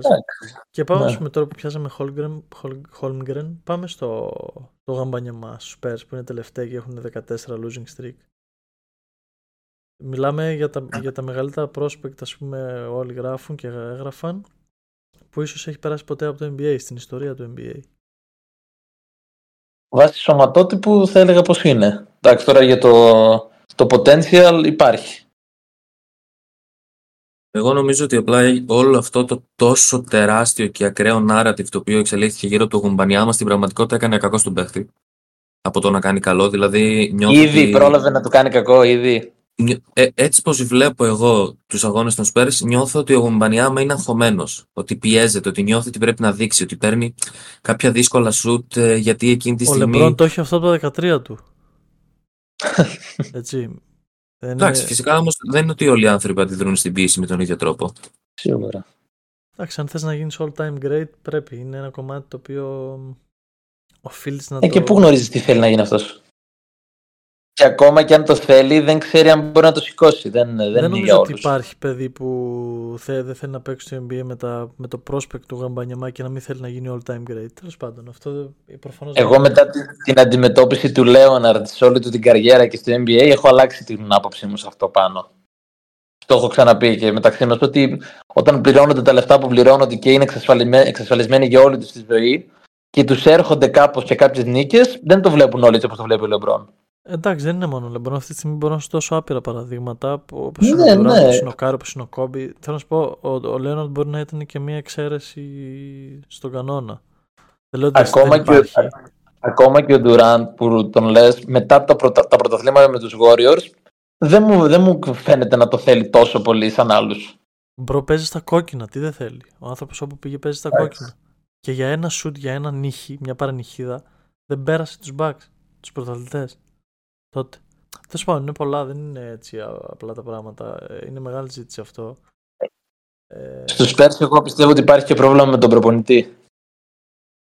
ε, αυτή είναι μια άποψη που περιτριγυρίζει. Είναι λίγο βλάσιμο να το λέω αυτό για τον προπονητή με τις περισσότερες νίκες στην ιστορία του NBA, αλλά όλα τα ωραία κάποτε τελειώνουν, έτσι δεν είναι; Ε, Προφανώς δεν ξέρω, εγώ δεν το έχω φιλοσοφήσει αρκετά για να φτάσω εκεί. Το ποιος φταίει και τι φταίει. Θεωρώ ότι απλά είναι ένα, μια κακή εποχή για, το, για τους Spurs ενώ είναι καλό σωματείο. Δεν είναι δηλαδή Pistons, δεν είναι, δεν είναι Wizards. Ε, Εξαιρετικό Ναι. σωματείο. Εξαιρετικό. Ναι. ε, θα δείξεις τώρα ε, τι θα γίνει και με το Γομπανιαμά και με τον προπονητή και με το σωματείο γιατί έχει παίκτες ε, και εκεί έχει ένα καλό playmaker που θα μπορούσε να πάρουν είναι ο Τάιος ή ο Τρε Τζόνς είναι εκεί που θα μπορούσε να πάρουν το Ορλάντο Ο, ο, ο Τάιος Jones δεν είναι σίγουρα. τότε είναι ο Τρε Τζόνς ε, Εμένα ο αγαπημένο παίκτης είναι ο Βασέλα από τους. Ε, από τους Spurs που είναι... Για Τζέρεμι Σόχαν, Σότσαν, πώς λέγεται αυτός ο παίκτης. Και ο Σόχαν μ' αρέσει παρόλο που δεν ε, κάνει τόσο καλή χρονιά. Εγώ τον πιστεύω ακόμα. Τρελός κανονικός. Ναι, είναι τρελός. Ε, Όντως. Και ακόμα πιο τρελός είναι ο Πόποβιτς με αυτά που τον βάζει να κάνει. Αλλά το άλλο γκρουπάκι είναι Warriors, Rockets, Clippers, Pelicans. έλα, έλα, πάμε στην ομάδα, στην ομάδα σου. άντε. Θα έλεγα ο Μαζούλα, αλλά είδε το έσωσα. Πάμε Warriors. Όχι, έλα, θα αφήσουμε ακούω. τελευταίους Warriors. Θα ξεκινήσουμε με Pelicans πρώτα για να πιάσουμε τις αδιάφορες. Α, τις αδιάφορες. Ωραία, θα μιλήσω εγώ για τις αδιάφορες και θα πω ότι μου αρέσουν πάρα πολύ οι Pelicans. Μου αρέσει πάρα πολύ ο Zion που ξέρω ότι εσένα δεν. Και πιστεύω ότι όσο είναι όλοι μέσα θα βγουν εξάδα.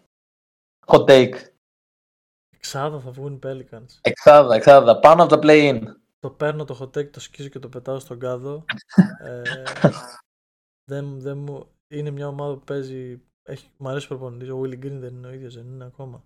Ναι, ναι. Ε, μ' αρέσει ο προπονητής αυτός. Έχω δηλαδή δει το έργο του όλα αυτά τα χρόνια όντως στους Pelicans με το, με το υλικό που έχει. Ο Valanciunas είναι σε καλή κατάσταση. Big Val. Αλλά τώρα παίκτες όπως είναι ο Εύθραυστος, ο Γιαλάκιας, ο Βίλιαμσον δεν μπορώ να βλέπω ε, ότι θα κάνουν. Θα τον δεις, πο- θα τον δεις φέτος. Ότι θα είναι, ας πούμε. Ελα... Είναι liability, ρε παιδί μου. Και, Και ο Ingram είναι αρκετά, αρκετά εύθραυστος. και, και έχει και κάποια ψυχολογικά έχει δείξει. Δηλαδή και, στην... και όχι, δεν το λέω κοροϊδευτικά, ότι κάπου, κάπου το είχε πει νομίζω και ο ίδιος. Ο Σίτζε Μακόλμ κάτι είχε σοβαρό και Είναι, εγώ, το, το point μου είναι ότι είναι όλοι πολύ καλοί παίχτες μπάσκετ. Αυτή η τετράδα και οι τέσσερις είναι πάρα πολύ καλοί. Ε, και αν παίξουν μαζί ένα σημαντικό αριθμό παιχνιδιών, πιστεύω ότι θα είναι πάρα πολύ νικηφόρα.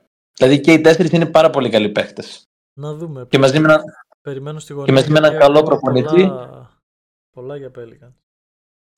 Εγώ για τους Pelicans πιστεύω ότι το, ενώ το roster είναι εξαιρετικό, δηλαδή υπάρχουν παίχτες οι οποίοι είναι όντως πολύ καλοί που είπε και ο Γιάννης και υπάρχουν και όλες και κάποια συμπληρωματικά κομμάτια οι οποίοι είναι και καλοί αμυντικοί, οι οποίοι μπορούν να πλαισιώσουν όλο αυτό το roster και από άποψη δύναμη πυρός είμαστε μια χαρά, νιώθω ότι κάτι λείπει στην οτροπία της ομάδας και γι' αυτό πιστεύω ότι δεν θα πάνε καλά ούτε στη regular ούτε στα playoffs. Στα playoffs, ας πούμε, δηλαδή τους έχω κομμένους τελείως, δεν τους βλέπω πουθενά, ας πούμε. Δεν μίλησα καν για τους συμπληρωματικούς έτσι που είπες για Jones και για Trey Murphy που είναι από τους αγαπημένους μου. Αλλά έτσι κι αλλιώς, εγώ δεν είπα για playoff, είπα για regular. Τα playoff είναι άλλη συζήτηση. Τώρα σε βάλαμε στην ίδια συζήτηση playoff ε, και Pelicans. Δεν χρειάζεται καν να συζητήσουμε. Ναι, να ο- σε συνεχίσουμε. αυτό συμφωνώ. Δεν είπα, δεν είπα για playoff. Ε, Άλλο, άλλο irregular. Πάμε Clippers που έχει ψωμάκι. Ε, Paul George, Kawhi Leonard, James Harden, Russell Westbrook. Ο, και Η, ο η, Tyronn προ, η Lue προχθεσινή νίκη, η προχθεσινή νίκη, τι είναι, τι σημαίνει η προχθεσινή νίκη, σημαίνει κάτι, τι λέτε; με τους, Wi- με τους Warriors στο τρίποδο τελευταίο. Ναι. του George. Ναι, ναι. Τι να σημαίνει δηλαδή, ένα λούσιμο των Warriors. Εννοώ ότι θα υπάρξει κάποιο σερί των Clippers από αυτό, θα υπάρξει κάποια καλύτερη εικόνα ή θα είμαστε πάλι στο 50-50, αυτό εννοώ. Λίγο πάνω από το 50-50 βλέπω εγώ. Πιστεύω θα τη βρουν την άκρη και πιστεύω θα ανταλλάξουν και το Westbrook. Θα αλλάξουν το Westbrook, λες, ε. Θεωρώ ότι ναι, θα τον ανταλλάξουν κάποια στιγμή. Εκτός αν έρχεται όντως από τον Πάο και συνεισφέρει, αλλά πιστεύω ότι μπορούν να πάρουν καλά asset για το Westbrook ακόμα. Ε, ένα ή δύο asset. Μπορούν. Πιστεύω ότι μπορούν έτσι. Όχι Να τα παίκτες πάρουν από ποιον; tier 1, ε, όχι από πρώτης κλάσης. Μωρέ, οτιδήποτε και να πάρεις καλό θα είναι. Απλά δεν βλέπω ποια ομάδα θα, τους, θα τους δώσει ε, τέτοιο. Assets. Δεν Και έχω εγώ σκεφτεί πιστεύω αυτή τη ότι στιγμή κάτι. Το σκεφτώ, το σκεφτώ. Το trade value του Westbrook πιστεύω ότι είναι πάρα πολύ μικρό αυτή τη στιγμή. Πάρα Ναι, πολύ και κακό εγώ- το trade και- value τους. Και δεν έχουν καν κάποιο συμβόλαιο να ξεφορτωθούν. Δηλαδή, γι' αυτό με θα μείνει στην ομάδα αν μείνει, γιατί πλέον παίρνει το minimum. Ένα Brogdon παίρνεις ένα Brogdon. Αποκλείεται, δεν το πιστεύω. Όχι, εγώ λέω Και ότι. επίσης, όχι, ε, μπορεί να παίρνεις από άποψη αξία του πέφτει, αλλά για ποιο λόγο να, θέλει, να θέλουν οι Blazers να το κάνουν αυτό; Θα μου πεις οι Clippers δεν, πήραν, δεν δέχτηκαν την ανταλλαγή Smart Brogdon, για, ε, Brogdon ε, δεν θυμάμαι ποιος ήταν, για να μην φύγει ο Smart και να μείνει. Ε, γιατί ήταν ο Brogdon τραυματίας, injury prone. Ε, δεν, δεν νομίζω ότι. Εμένα το πρόβλημά μου με τους Clippers, πέρα, μου αρέσει πολύ ο προπονητής, θεωρώ ότι είναι από τους πιο underrated του NBA.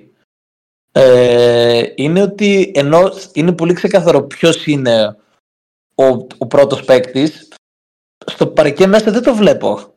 Δεν, δεν, ό, όταν σε μια ομάδα δεν είναι ξεκάθαρο ποιος είναι ο καλύτερος παίκτης, νομίζω ότι υπάρχει πρόβλημα. σχεδόν σε κάθε μάτι των, ε, των Clippers βλέπω να μοιράζονται την μπάλα, την μπάλα οι τρεις τους και να μην είναι τόσο ξεκάθαρο. Δεν μου αρέσει αυτό καθόλου. Ο χείρο του small ball, ο Tyron Lue, ο οποίος έβαζε πεντάρι τον Batum και τεσσάρι τον Dennis Mann. Ε. Ναι. Ε, πάμε Rockets στο παιδί από την Κερασούντα που μου αρέσει πολύ και σένα δεν σου κάνει. Δεν μου κάνει καθόλου. Αλπέρα Θέλω- Σεγούν. Θέλω, θέλω να δω το Μίτσο τι θα πει πρώτα και μετά θα σχολιάσω εγώ.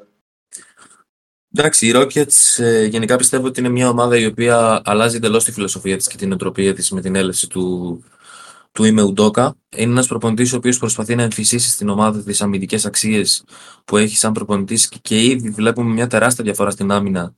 Ε, Κυρίως πριν από αυτή την τριάδα, τετράδα αγώνων που ήρθε τώρα με τις συνεχόμενες ήττες, οι Rockets ήταν πάρα πολύ ψηλά. Εγώ τους έβλεπα, δηλαδή σε κάποια φάση είχα αρχίσει να τους βλέπω και για εξάδα, γιατί ήταν πολύ σκληροί στην άμυνα, χωρίς να έχουν απαραίτητα τα αμυντικά κομμάτια για να παίξουν αυτή την άμυνα, αλλά μέσω της νοοτροπίας του προπονητή και όλης αυτής της ομαδικής άμυνας και της υπερπροσπάθειας κτλ. είχαν πάρα πολύ μεγάλη επιτυχία. Για το Σενκούν που είπατε τώρα είναι εξαιρετικά βελτιωμένος. Είναι ένας παίχτης ο οποίος ε, ε, θα είναι πιστεύω μέσα στους υποψηφίους για, για Most Improved Player αυτής της χρονιάς Σίγουρα. Και θα δούμε πού, πού μπορεί να είναι το ταβάνι του και πού μπορεί να φτάσει και αν με αυτούς τους παίχτες που έχει αυτή τη στιγμή οι Rockets αν εξελιχθούν, αν μπορούν να διεκδικήσουν ίσως το κάτι παραπάνω τα επόμενα χρόνια. Ε, Πιστεύετε βλέπουμε αν οι Jokic, Rockets- Jokic Junior, έτσι. Ε, Δεν λέω ότι θα γίνει στο μέλλον Jokic. Τώρα αυτή τη στιγμή βλέπουμε ένα Jokic Junior. Εντάξει, εγώ θα πω ένα Σαμπόνι Junior για να μην το πάμε στην άλλη μεριά. Όχι Σαμπόνι, τώρα Σαμπόνι. Παίκτη κανονικούς μπάσκετ λέμε. Ο Σαμπόνι δεν μπορεί να σουτάρει, ρε μαλάκα. Μιλάς για έναν two-time MVP και πρωταθλητή, γι' αυτό δεν θα το πάω στο άλλο άκρο, Δεν είπα, ξαναλέω. δεν είπα ότι είναι, θα γίνει MVP, είπα ότι βλέπουμε Jokic Ναι. Junior. Μια μικρότερη έκδοση του Jokic. Εντάξει, εγώ επιμένω. Ο Σαμπόνι είναι καλός παίκτης στη regular season. Είναι μια χαρά. Και είμαι Γιουντόκα στρατηγός. Εγώ αυτό που ήθελα να πω για τους Rockets. Πιστεύετε ότι αν, βγει, αν βγουν 8η, αν είναι, όχι αν βγουν, αν είναι μέχρι το All-Star Break 8η, θα είναι All-Star ο Σενγκούν ή όχι; Ε, όχι, δεν θα είναι All Star. Όχι. ε. Νομίζω δεν βγαίνουν τα νούμερα. Δηλαδή είναι πολύ καλή παίκτη στην Δύση. Αυτό θεωρώ. Καλά, δεν έχω κάτι να, τους, ε, να το σκεφτώ ακριβώς, αλλά το είπα δηλαδή απλά τώρα έτσι. αν γιατί- πιάσεις, αν πιάσεις θα σου πω εγώ μια πεντάδα ήδη. Durant, Booker, Curry, ε, Εντάξει, Jokic, τους Murray. ψηλούς λέμε. Έχουμε θέσεις Οι, πάει. οι, τους κοντοί, ψηλούς οι λέμε. κοντοί δεν έχουν σημασία. Οι κοντοί δεν Ναι, έχουν ναι, σημασία. τους ψηλούς λέμε. Μπορείς, μπορείς να δεις ε, ε, Έξι Jokic. δεν είναι υψηλή. Όχι, παραπάνω είναι. Ναι. Ή 6-7 είναι υψηλή. Κοίτα, Εγώ σίγουρα πιστεύω Jokic ότι έχει- Davis. Αυτές οι θέσεις είναι πιασμένες. Ναι. Ε, μετά έχουμε...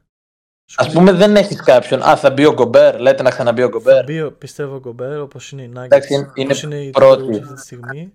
Θα μπει ο Αν ας Holmgren, πούμε.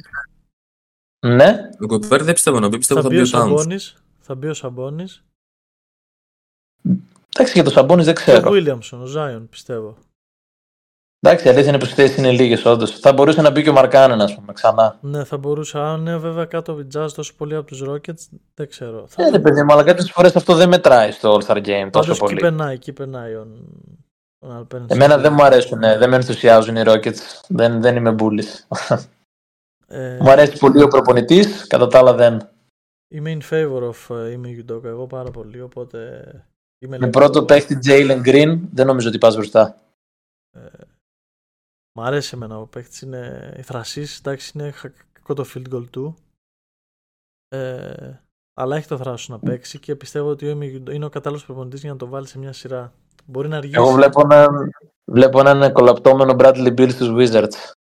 Μπορεί, μπορεί, έχει δηλαδή τα φόντα δυστυχώς έχει να γίνει και μπορεί να το κάνουν και κάνα trade να πάρουν το, το, το, Μακάρι, μακάρι. Αν τον κάνουν trade θα αρχίσω να συμπαθώ την ομάδα. θα πάρουν και πιστεύω καλά σε γιατί είναι ένας παίκτης που μπορεί να δώσει σε άλλες ομάδες. Σε αυτό συμφωνώ. Σε αυτό συμφωνώ. Θα δούμε γιατί μπορεί ο Γιντόκα να τον. Ο Γιντόκα ξέρει πώς να διαχειρίζεται τέτοιους παίκτες και τέτοιους χαρακτήρες βασικά. Και πάμε τώρα στου. Έλα, έλα. Αγαπημένους Πάμε προς, Warriors. Σαν- προς Σαν Φρανσίσκο μεριά. Πάμε. Πάμε. Ε, Πάμε, θέλω να ακούσω. Πότε, πότε γίνονται το trade line, πότε είναι να δώσουμε τον ball; Ε, δεν έχει πολύ, νομίζω 10 μέρες. Ωραία, βγάλε τον ball στο σφυρί. Θα Τόσο πάρει πολύ, καλά, ε. Θα πάρει καλά σε τρε φίλε. Θα πάρει ένα-δύο άστα. Θα πάρει. Ναι, Με γιατί τέτοιο έχει- συμβόλαιο. Κάτι θα πάρει, κάτι θα βρει. Έχει πολύ μεγάλο συμβόλαιο, ρε. Δυστυχώς οι κινήσεις του front office των Warriors δεν ήταν καλές το καλοκαίρι. Βλέπουμε ένα Σάριτς ο οποίος έχει πολύ αναβαθμισμένο ρόλο εκεί που ε, ξαφνικά σε μια ομάδα που θέλει να πρωταγωνιστήσει και αυτό είναι δύσκολο. Ε, κάποια παιχνίδια έγιναν χωρίς τον Draymond Green. Εγώ θέλω να είναι μέσα στο Draymond Green και ας χάνουμε. Ε, κάποια στιγμή είχα κάνει τη βλαστημία να πω ότι ανταλλάζει τον Clay το παίρνω πίσω. Ναι, αυτό ε, επαληθεύω κι εγώ. Ε, δεν θέλω να ανταλλάξω. Δεν θέλω να φύγει κανένας από τους τρεις να τελειώσουν εκεί όπως τους αξίζει μαζί με τον Γκέρ και τον Λούνεϊ. Ε, βέβαια ο Γκέρ θα συνεχίσει να είναι προπονητής. Πιθανώς θα έχουν τελειώσει αυτοί, αλλά θα δούμε μέχρι τότε. Ε, κάποια στιγμή πιστεύω ότι θα βρουν το πώς να παίξουν. Δηλαδή δεν είναι το 9-11 αυτό που αντικατοπτρίζει τους Warriors, θεωρώ. Και όλα τα παιχνίδια, πολλά παιχνίδια από αυτά που έχασαν, δηλαδή θυμάμαι 4-5 ήττες, μπορεί και παραπάνω, είναι σε 3 με 5 πόντους.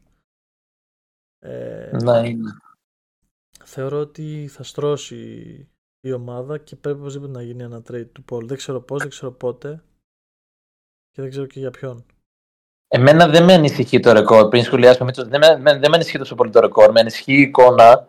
Με ανησυχεί το πόσο χειρότεροι είναι όλοι. αφήνω τον Green απ' έξω γιατί είναι λίγο πιο ιδιαίτερος. Όλοι πέρα από τον Στεφ. Είναι πολύ άσχημα τα πράγματα στους υπόλοιπους παίκτες.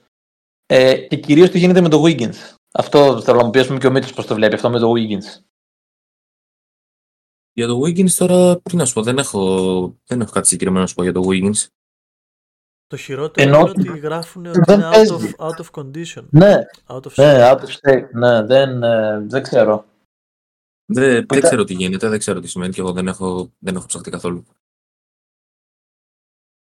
Είναι, Αλλά για τους Warriors, Πείτε, πείτε. Για τους Warriors, ε, για τους Warriors γενικότερα εγώ πιστεύω ότι απλά έτσι πως είναι φτιαγμένη η ομάδα και έτσι πως έχουν χτιστεί τα κομμάτια της υπάρχουν δύο φιλοσοφίες, δύο τρόποι που προσπαθούν να παίξουν μπάσκετ οι οποίοι ε, τρακάρουν μεταξύ τους. Είναι η μία η παλιά κλασική φιλοσοφία των Warriors, η οποία έπαιζε με πολύ και καλή κυκλοφορία μπάλας, που προσπαθούσαμε να βρούμε το ελεύθερο σουτ, να σουτάρουν οι καλοί σουτέρ μας με ανοιχτό spacing κτλ.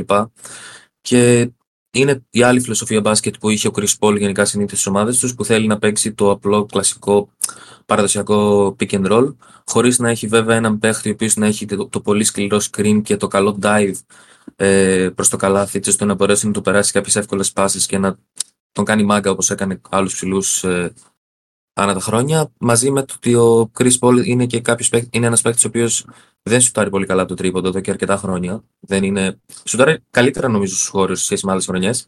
Αλλά δεν είναι ότι είναι και κάποιος ε, σουτέρ ολική. Και είναι γενικά μια κατάσταση λίγο μπερδεμένη, πώς να χωρέσουμε τους παίχτες. Παράλληλα είμαστε και λίγο undersized, οπότε λίγο δεν ξέρουμε λίγο πώς να βγουν τα μαρκαρίσματά μας, γιατί έχουμε τρία, ουσιαστικά τρεις παίχτες που παίζουν ένα-δύο στο ένα-δύο-τρία. Οπότε όταν οι άλλοι έχουν πιο ψηλό τριάρι, ποιος θα πάει, δεν ξέρω. Είναι λίγο μπερδεμένη κατάσταση. Δεν, δεν ξέρω. Φοβάμαι ότι μετά την Bob Myers εποχή θα δυσκολέψει το πράγμα. Εγώ αυτό που θα ήθελα να σχολιάσω. Ο θα είναι καλός διάδοχος. Μπορεί. Εγώ αυτό που ήθελα να σχολιάσω είναι ότι έχω κάνει το λάθος να υποτιμήσω τους Warriors πριν δύο χρόνια. Την ίδια λογική που τους υποτιμούν κάποιοι και πέρυσι και φέτος και γενικά κάθε χρόνο ή μετά durant εποχή και δεν θα το ξανακάνω γιατί παίζουν οι τρεις και είναι ο Κέρι εκεί πέρα. Όσο αυτοί οι τρεις παίζουν και είναι ο Κέρι εκεί πέρα, δεν θα το ξανακάνω. Αν τραυματιστεί κάποιος, το ακούω. Αλλά μέχρι τότε δεν. Οπότε ακόμα και 10 την αυγονιγόρε θα το play να ξεκινήσουν από την τελευταία θέση, θα τους έχω σαν ένα dark horse για το πρωτάθλημα. Το ακούω αυτό γιατί never underestimate the heart of the champion. Ε, Συμφωνώ. Και είναι πολύ σημαντικό αυτό και είναι η νοοτροπία αυτών των παικτών και του συγκεκριμένου του Κάρι που ξέρει πώς και πότε. Και όλες το είχε πέρυσι στο podcast του πριν ε, τη σειρά με τους Kings, ο Draymond Green είχε βγει με ένα μπλουζάκι που έλεγε Don't let us win another fighting championship. Παρόλο που έχασαν, αυτό το μπλουζάκι και αυτό το κόντ για τους Warriors ταιριάζει μέχρι να το κόψουν. Ή μέχρι ας πούμε, να δούμε το κάποιο last dance αν θα υπάρξει. Και γι' αυτό δεν υποτιμώ τίποτα. Σε εκείνη τη σειρά ο, ο, ο Γιάννης σε, σε δικό μας επεισόδιο είχε πει ότι οι Warriors θα πάρουν το πρωτάθλημα. Το είχα πει. Ε, είχα πει ότι. Το είχα πει ότι... και την αστοχία με τους Lakers. Δεν, εγώ δεν περίμενα ότι θα είναι ναι. τόσο μεγάλη διαφορά. Τόσο μεγάλο πρόβλημα δηλαδή και να Vanderbilt να προκαλέσει τόσο μεγάλα προβλήματα.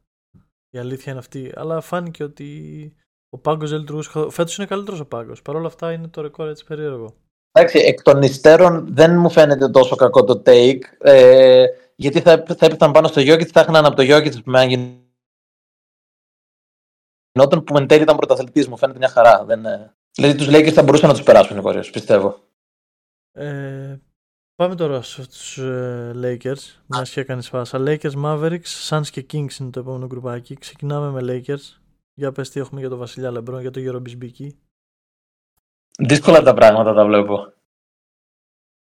Τα βλέπω δύσκολα γιατί δεν μου αρέσει, όχι δεν μου αρέσει, δεν μου αρέσει το μπάσιμο του supporting cast στη φετινή σεζόν. Γενικά οι παίκτες σαν παίκτες είναι ok, ταιριάζουν, έχει στήσει- έχουν στήσει καλή ομάδα, αλλά βλέπετε ότι όταν βγαίνει ο Λεμπρόν υπάρχει σοβαρό πρόβλημα. Ενώ όταν βγαίνει από την έδειχναν, ε, πεντάδα. γεμάτη ομάδα, ε, έδειχναν Ναι. θέσεις και σε Στα χαρτιά ονόματα. ακόμα είναι. Στα χαρτιά ακόμα είναι βέβαια έχουμε τραυματισμούς, δηλαδή δεν παίζει ο Vanderbilt, δεν παίζει ο Gabe Vincent, δεν παίζει ο Anthony Davis, τα μισά μάτς εννοώ, δεν, ε, ξανά έχουμε αυτά τα προβλήματα. Θεωρώ ότι θα είναι καλύτεροι οι Lakers στη συνέχεια και θα το βρουν γιατί Εγώ το ξέρει ο πιστεύω. Λεμπρόν την άκρη. Θα τη βρει την άκρη ο Λεμπρόν. Θα τη βρει και ο Χαμ που τον έχει δίπλα του και του μαθαίνει λίγα πραγματάκια ο Λεμπρόν. ε, Όπως είπες και εσύ πριν, δεν μπορώ να υποτιμήσω τον Λεμπρόν σε όποια ομάδα και να παίζει, σε όποια κατάσταση και αν βρίσκεται. Γιατί έχω Εννοείται. πονέσει και εγώ από τον Λεμπρόν στο παρελθόν, όπως, όπως πολλοί. Ε, εκείνο το πρωτάθλημα το 16 δεν θα το ξεχάσω ποτέ. Και όποτε τον βλέπω λέω όχι ρε φίλε, δηλαδή οκ.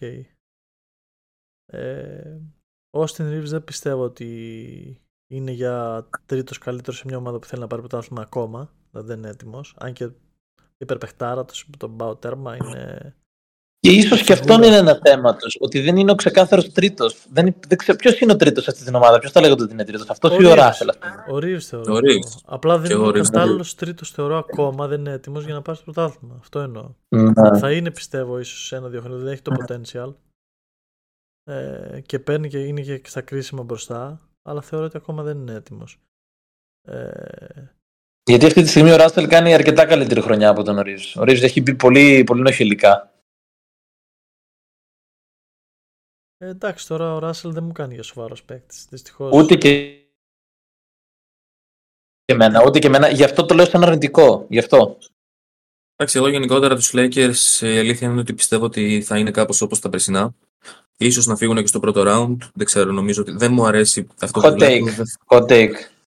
Δεν, δεν, δεν θεωρώ ότι αυτή η ομάδα είναι τόσο καλή από πάρα πολλές απόψεις. Ε, Είναι, έχει αρκετές αδυναμίες έτσι ώστε να μπορέσεις να κυνηγήσεις το πρωτάθλημα. Θεωρώ ότι για να πάρουν μια υψηλή θέση στη regular season θα πρέπει να κουραστούν πολλοί οι παίχτες της και είναι οι δύο στάρτης, ο ένας έχει βγάζει πολλούς τραυματισμούς και ο άλλος είναι αρκετά μεγάλος σε ηλικία οπότε δεν θα πάνε στα playoffs πολύ φρέσκοι.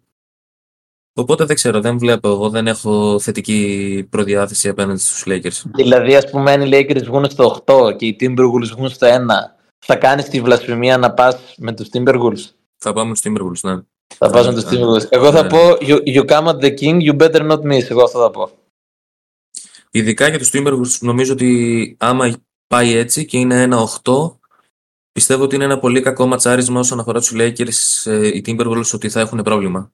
Οι, οι Timberwolves έχουν, έχουν και σκληρή άμυνα κάτω από το ζωγραφιστό που θα θέλουν να μπουν μέσα οι, οι Lakers και έχουν και πολύ ταχύτητα στα φτερά που θα δυσκολευτούν πολύ να τους μαρκάρουν οι Lakers. Δύο, δύο πράγματα θα σου πω. Ε, το ένα είναι ότι ψοφάω να δω τον Anthony Davis να παίζει με τον Gobert, αν παίξει ο Davis. Αλλά αν παίξει θα, ψ- θα είναι τέλειο αυτό το πράγμα που θα δω. Και με τον Towns θα πέσει πολύ γέλιο.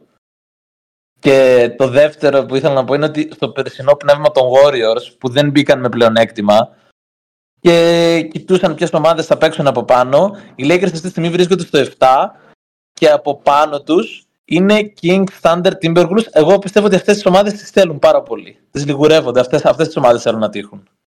Ε, παιδιά, Ε. ο Λεμπρόν θα δει αίμα και θα ορμήξει, δεν είναι... 100%. Θα και δει, κάτι τώρα θα δει Doncic νιουμπιδές, από πάνω- νιουφιδές και θα ορμήξει. Ναι. Ε, δεν είναι όλοι παλιοσυρές Γιώκητς και τα λοιπά. Αυτούς ξέρει πώς να τους φέρει κόντρα. Ε, μιας και αναφέραμε και τους Timberwolves, να πάμε τότε Maverick Suns. Ε, ναι. Τι έχουμε και στον Dallas. Θα, γι- τι θα γίνει με το Irving, θα έχουμε τίποτα. Θα... Πώς πάει το δίδυμο Λούκα Irving ή αλλιώς Γκρινιάρης Irving; πολύ, πολύ με στεναχωρεί ο Μαλάκας ο Λούκα. Γιατί λέω ότι τον συμπαθώ και είναι από τους αγαπημένους μου παίκτες, αλλά αυτή η συνεχόμενη γκρίνια θα με κάνει να φτάσω στο σημείο που είσαι εσύ, Αναστάση, που δεν θες να το βλέπεις. Δεν μπορώ, δυστυχώς δεν μπορώ να το βλέπω διαμετρήσει Ναι. σε κάθε φάση. Και τα κάνει όλα τόσο αργά και όλα πάνε εναντίον του για να τον μπορώ να τον κρίνω. Δεν γίνεται. Είναι, είναι Κάτι τόσο άλλο. κρίμα γιατί εντάξει, δεν είμαστε στην Ανατολή, αλλά αντίστοιχα ο Tatum που είναι από τους αγαπημένους μου είναι ακριβώς, έχει φτάσει να γίνει, δεν είναι σε τόσο ενοχλητικό βαθμό, αλλά προς τα εκεί πηγαίνει. Όλοι οι μεγάλοι Δεν- παίκτες κάποια στιγμή είναι αναπόφευκτο να φτάσουν, αλλά όχι τόσο νωρίς. Δηλαδή όλοι είναι Δεν γκρίνιες. μπορώ, Όλοι είναι γκρίνιες. Δεν το συζητώ. δεν μπορώ να το βλέπω. Δεν μπορώ να το βλέπω. Το θέμα είναι πόσο γκρίνιας είσαι και τι. Τέλος πάντων, ο Tatum δεν προσέχει και το σώμα του έτσι που λέμε My body is my, tep- my temple. Δεν το προσέχεις. Ο Ντόνσιτ λες. Ναι, ο Ντόνσιτ Ο λες. Λούκα, ποιον είπα πριν; Tatum. Τέλος πάντων. ναι. Όχι, μαλακίες, ναι, δεν- sorry. Ο Λούκα. Γυρνάει και Ναι. έχει φάει 50 λαχανοτολμάδες το καλοκαίρι. Για τον Dallas, εγώ πάλι, παιδιά, έχω εξαιρετικά αρνητική προδιάθεση. Δηλαδή, τώρα θα Εγώ δώσω και εγώ. ένα hot take. ε, Πιστεύω ότι δεν θα, δεν θα τερματίσω στην πρώτη δεκάδα. Τόσο αρνητική προδιάθεση έχω. Ναι, δεν... Ε, νομίζω Σκέψου, ότι ο δεν μου μόνος ακούγεται λόγος... τόσο ακραίο. Δεν μου ακούγεται ακραίο. Δεν σε ακούγεται ακραίο, ε. Όχι, όχι. ε. Νομίζω Τις ότι ο μόνος ομάδες λόγος που αυτή είναι τη στη στιγμή- Δύση δεν είναι ακραίο όντως. Ναι. αυτή τη στιγμή είναι ψηλά λόγω του ότι ε, υπερπιέζονται πάρα πολύ και έχουν, φρέσκα, έχουν φρέσκο το, το τραύμα, το περσινό τραύμα που μείναν έξω, οπότε προσπαθούν να πάρουν κάποιες νίκες. Πιέζονται πάρα πολύ, κουράζονται πάρα πολύ. Έχουν πάρα πολύ σοβαρό αμυντικό θέμα. Ο παίχτης με το καλύτερο defensive rating αυτή τη στιγμή στη βασική πεντάδα τους είναι ο Λούκα, ο οποίος είναι πολύ καλός αμυντικά φέτος. Είναι πάνω, πάνω από το μεσόωρο των point guard στη θέση του, αρκετά πιο πάνω. Και ο χειρότερος αμυντικός τους όλος περιέργως είναι ο Grant Williams, ο οποίος έχει 121 defensive rating, ένα απαράδεκτο νούμερο. Ναι.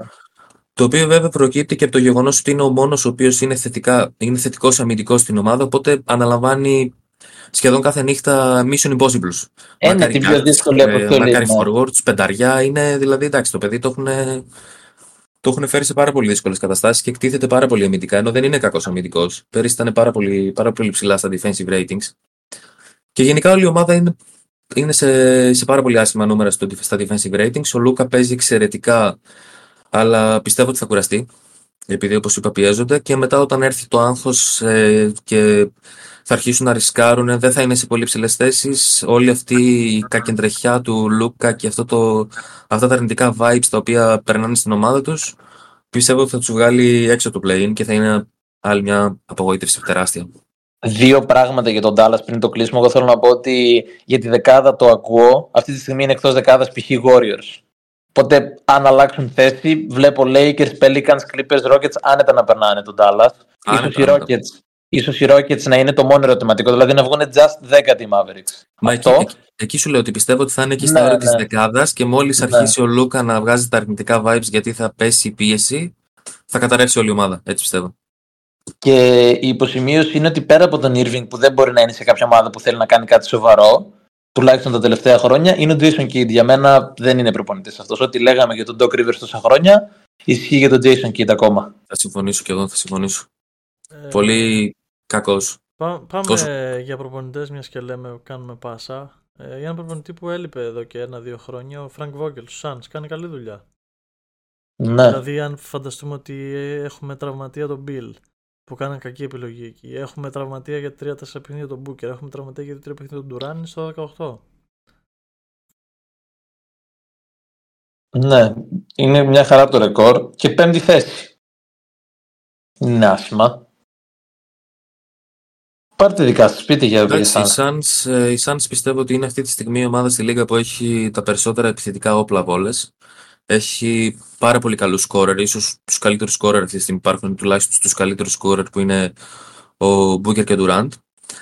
Ε, παίζουν πολύ καλά επιθετικά, παίρνουν κάποιες νίκες, κάποιες δύσκολες νίκες. Νιώθω ότι δεν πιέζονται πάρα πολύ, δηλαδή προσπαθούν λίγο να, να πάρουν τις νίκες τους, να πάρουν το πλεονέκτημα χωρίς να ζοριστούν πάρα πολύ, να, να, πάνε, να σκάσουν πιο φρέσκοι στο playoffs. Είναι ωραίοι, πιστεύω ότι θα πάνε καλά. Τώρα μετά στα playoffs το τι θα κάνουν είναι άλλο θέμα. Το Vogel και εγώ τον έχω σε μεγάλη εκτίμηση. Θεωρώ ότι είχε κάνει πολύ, καλής δουλειά, πολύ καλές δουλειές τα προηγούμενα χρόνια. Εντάξει, Είναι πιστεύω και ένας ότι οι Suns είναι προπονητής σε που καλή πήρε κατάσταση. πρωτάθλημα. Είναι και ένας προπονητής που πήρε πρωτάθλημα στο Πολύ κάτω-κάτω. σωστό. έτσι. Δηλαδή, Πολύ σωστό. θέλει να το κάνει. Ακόμα και έχει και παίχτε να το κάνει. Δηλαδή, εγώ μια χαρά τους βλέπω τους Suns και το είπε και ο Αναστάσης ότι με τόσα προβλήματα είμαστε στο 12-8 πέμπτη θέση. Πιστεύω ότι και οι Suns και οι Lakers αυτό που βλέπουν και οι Warriors από κάτω, αλλά κυρίως τώρα για αυτούς τους δύο γιατί είναι πιο πάνω, το μόνο που κοιτάνε είναι να αποφύγουν τους Nuggets. Τίποτα άλλο.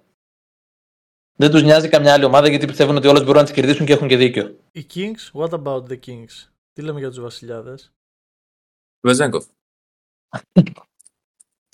Ε, τον είχα βάλει για υποψήφιο Rookie of the Year, εντάξει, όχι πλάκα κάνω. Ε, Το είχα ακούσει κάποια στιγμή το hot take σου, νομίζω το έχεις πει και σε podcast. μπορεί, μπορεί να το είχα πει και σε podcast. Πολύ πιθανό να κάναμε έτσι το μουχαμπέτι. Ε, ε, όποτε δεν παίζει ο Fox χάνουμε. Αυτό είναι το storytelling. Όποτε Όντως. παίζει ο Fox, Βέβαια παίζουμε έχει τραγικά. χάσει. Έχει χάσει κάποια μάτια όλα ο Fox. Εντάξει, εννοώ ότι όταν δεν παίζει ο Fox χάνουμε για 20.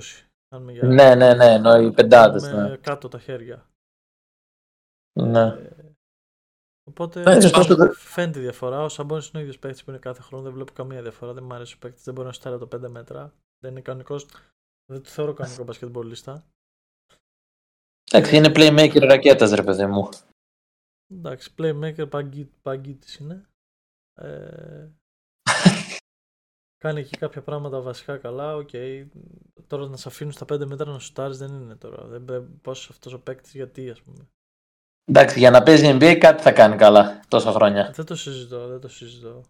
Ε, Mike Brown εμπειρία, ξέρει να διαχειριστεί, αλλά κα- θεωρώ ότι κάτι λείπει από τους Kings το δίπλα στον Fox. Δεν είναι δηλαδή ο Σαμπόνις ο παίκτης που παίρνει στο πρωτάθλημα. Κάτι άλλο είναι. Εγώ, Γιατί έχει τους εγώ, θα παίκτες. έλεγα, εγώ θα έλεγα οι Kings ότι θα τερματίσουν 8-9-10. Εκεί. Πιστεύω ότι θα πέσουν πολύ και ότι η περσινή χρονιά ήταν πυροτέχνημα. Όχι απαραίτητα πυροτέχνημα ότι από εδώ και πέρα θα ξαναείμαστε οι Kings που ήμασταν και βγαίνουμε τελευταίοι, αλλά ότι δεν είμαστε σίγουρα ομάδα standard playoff όπως ήταν πέρυσι. Εγώ τους βλέπω πάνω κάτω όπως ήταν τα περσινά, αλλά νομίζω ότι από την ομάδα αυτό που λες το κομμάτι που λείπει, για μένα είναι ένα σκληρό παιδί, ένας ε, σκληρός παίχτης, ο οποίος ε, θα έρθει σταθερά και θα μπορεί να βγάλει άμυνες και να, να Ένας, παίξει ένας fast. OG Ananobi. Ένας OG Ananobi. Ε, μπράβο, ωραία το έθεσες. ένας Dort, και ο Dort πιστεύω θα φύταρε πολύ ωραία στην ομάδα. Ωραίο- Ωραίος παίκτης. Κάτι τέτοιο πιστεύω ότι λείπει. Για να δούμε λίγο τα πιο ψηλά, αλλιώς θα είναι κα- πάνω κάτω πέμπτη θέση εκεί. Να. Η από πάνω, Και πέμπτη- από τους, Πέμπτη ε, το βλέπω υπερβολή. ε, έχουμε πει για Thunder, έχουμε πει για... για Timberwolves, Δεν έχουμε πει είπαμε. τις άλλες δύο. Όχι, όχι. Thunder Είπαμε μια έχουμε ψηλή. πει, Thunder έχουμε πει. Ναι, για Timberwolves και Nuggets, αυτά Ναι, έμειναν. Nuggets θα αφήσουμε τελευταίους. Ε, πάμε Ναι. Timberwolves που είπαμε πριν κάναμε μια αναφορά σε Towns, Rockober και Anthony Edwards που θέλουν να τους βρει ο, ο LeBron έτσι στα play-off. Ε, η δεύτερη νομίζω καλύτερη άμυνα αυτή τη στιγμή στη Λίγκα, όχι. Ε, Νομίζω είναι η πρώτη. η πρώτη, οκ. Ε, ξύλο, ανελέητο από τον Anthony Edwards, ο οποίος είχε κάνει τη δήλωση ότι θέλουν να, να γίνουν σαν τον Μάικλ Τζόρνταν, κάτι αντίστοιχο δεν θυμάμαι Ε, τώρα ακριβώς. Εγώ, εγώ θα ξεκινούσα με αυτή τη χαλαρή δήλωση ότι βλέπουμε αυτή τη στιγμή hot take Michael Jordan, Jordan reincarnated, αυτό θα πω, γιατί είναι ο αγαπημένος μου παίκτης για φέτος και για πάντα. Και για πάντα, ε. Τέλος, τέλος. Είναι Το και δηλώνεις; επίσημο πια. Είναι και επίσημο. Έχει, το, έχει, το, έχει όλο το πακέτο, η αλήθεια είναι. Έχει όλο το πακέτο, όντως. Ε, θέλω λίγο να δω προσωπικότητα και εκτός γηπέδου, γιατί ξέρεις μετράνε αυτά για μένα και ειδικά στο NBA, γιατί παίρνουν πολιτικές θέσεις, παίρνουν διάφορες θέσεις. Ε, θέλω να τα δω λίγο και αυτά. Εμείς δεν, δεν υιοθετούμε προφανώς. Όχι, όχι, δεν ε, εννοείται αυτό. Αλλά θέλω Εγώ, να το, το δω- εγώ για τον Edwards ε, συμφωνώ σε αυτό που λες ότι θέλω να δω λίγο και το εκτός γηπέδου. Μέχρι στιγμής είμαι ok, ούτε μου τα έχει πει πολύ καλά, ούτε ότι είναι, πώς να το πω, Morant εκτός γηπέδου ή Irving. Ε, αλλά επειδή είναι στην ηλικία μας και θα μεγαλώσουμε συσταγωγικά μαζί του και τον βλέπουμε από την αρχή και έχει όλο το πακέτο, ελάχιστοι παίκτες στο NBA έχουν όλο το πακέτο, δεν ξέρω καν αν είναι 10, 15. Ε, θέλω να τον δω πώς θα πάει η καριέρα του, έχω πολύ μεγάλη απορία. Θέλω αυτός ο παίκτης να τα πάρει όλα. Ε, Οκ. και, εγώ, και εγώ θέλω να τον δω, όντως να τα πάρει όλα. Φαίνεται έχει work ethic. Όντως εξωγηπεδικά δεν έχει δώσει ακόμα δικαιώματα. Ελπίζω να μην δώσει γιατί στο NBA είναι ιδιαίτερα τα πράγματα με πάρα πολλά παιδιά γιατί είναι είτε πολύ νέα και δεν ξέρουν να διαχειριστούν πολλά πράγματα και για διάφορους λόγους τέλος πάντων. Βλέπουμε ένα πολύ, ένα πολύ σοβαρό σωματείο. Ε, υπάρχουν κάποια reports που βλέπω και διαβάζω κάποιες απόψεις να φύγει ο Towns με ανταλλαγή. δεν νομίζω ότι θα το κάνουν, δεν ξέρω. Ε, αυτή τη στιγμή Εγώ δεν βλέπω κάτι τέτοιο. ταιριάζει και αμυντικά και επιθετικά στους Timberwolves. Δεν ξέρω αν βρουν κάποιον καλύτερο που πιστεύω ότι αν πάρουν θα πάρουν γκάρ. Ο Mike Conley, Εγώ δεν, δεν, δεν πιστεύω ότι. Γιατί να αλλάξουν κάτι να κερδίζουν; Ε, δεν, δεν ξέρω, γιατί κάπου διάβασα στα reports ότι θέλουμε κάποιο scorer, χωρίς να είμαι σίγουρος. Ε, και στο μεταξύ αυτή τη στιγμή οι δύο παίχτες που έχουν 50-40-90 σε όλο το πρωτάθλημα είναι και οι δύο από τους Timberwolves. Είναι ο Naz Reid και ο Carl Anthony Towns. Ναι, ναι. Ο Μας Χόλμγκρεν ρίχνει- έπεσε. Ναζρίτ πολύ τίμιος. Ε, Ο, ο Χόλμγκρεν έπεσε στη βολή, ναι. Σουτάρει με 88 πια. Α, έπεσε στη Ο βολή. άσχετος. ε, και πάμε τώρα στους πρωταθλητές. Που τους υποτιμάμε. Κάτσε ρε, να μην πει, να μην πει κάτι ο Μίτσος για τους Timberwolves. Δεν, Α, ναι, ε, Μίτσο, Μίτσος, sorry, ρε. Είχα, είχα μιλήσει εγώ πριν για τους Timberwolves. Πάνω κάτω ότι τους βλέπω πολύ καλούς. ε, Είναι πολύ Βασικά καλοί. ναι, είπες ότι θα περνούσαν τους Lakers σε μια σειρά. Ναι, είπα ότι πιστεύω ότι φυτάρουν ότι είναι πολύ κακό ματσάρισμα οι Timberwolves για τους Lakers. Έτσι πιστεύω. Ότι θα ήταν πολύ άσχημο ματσάρισμα. Αυτό που λέτε, συμφωνώ πάνω κάτω με όλα αυτά που λέτε. Πολύ καλή άμυνα, σκληρή άμυνα. Δέσανε πέρυσι αυτό που ξεκίνησε την περσινή σεζόν που δεν πήγαινε τόσο καλά. Τώρα οι παίχτες μοιάζουν να έχουν πολύ καλύτερη χημεία μεταξύ τους, πολύ καλύτερη συνεργασία. Μόνο θετικά πράγματα βλέπω για τους Timberwolves. Έχουν τον Star τους σε νεαρή σχετικά ηλικία, ο οποίος πολύ πιθανό εξελιχθεί ακόμη περισσότερο. Θα εξελιχθεί, θεωρώ, ακόμη περισσότερο και έχει πολλή αυτοπεποίθηση. Και γενικά θετικά πράγματα. Πάμε σε Nuggets. Ε, πριν, πριν πάμε Nuggets, ένα τελευταίο σχόλιο και το κλείνω. Μ, Φοβάμαι μην είναι ομάδα regular season, ελπίζω. Αν και ο Edwards δεν είναι παίκτης regular season. Ευτυχώς. Εγώ θα πω ότι πέρυσι στη σειρά με τους Nuggets είδα μια, μια κάψα. Ναι, ναι, ναι, εντάξει, κάτι θα υπήρχε. Ε, πάμε τώρα που Ήταν, μιλάς και λες. ήτανε, λες και ήταν το turning point, λες και ήταν, Ναι. δεν ξέρω, εκεί νομίζω ότι άλλαξε στα μάτια όλου του κόσμου γενικά ο παίχτης που ήταν ένας απλός καλός scorer στο ότι... Όχι, εγώ δεν λέω για άρχισαν- Anthony Edwards, λέω για την ομάδα σας. Και για την ομάδα. Εγώ Α, πιστεύω γενικά και σαν τα ομάδα. δύο είναι. Οκ. Εγώ πιστεύω ότι είναι και ο Edwards και ότι είναι και η ομάδα του Edwards. OK. Για να πάει παραπάνω. Οκ, οκ. Ε, πάμε τώρα στους πρωταθλητές. Οι πρωταθλητές οι οποίοι δεν συζητιούνται και πάρα πολύ και τους υποτιμάνε πολύ. Ε, παρόλο, τα, ξε- παρόλο τις ατυχίες και τη μείωση της, τη, λι- ας πούμε, τη λειψανδρία του ρόστερ έχασαν δύο πίσεις πολύ σημαντικά προς Brown και Jeff Green. Ε, και παρόλο που ο Τζαμάλ Μάρ είναι τραυματίας, γιατί ως στα παιχνίδια που είναι ο Τζαμάλ έχουν 7-1. Τζαμάλ και Γιώργιτς, 7-1 είναι το Denver.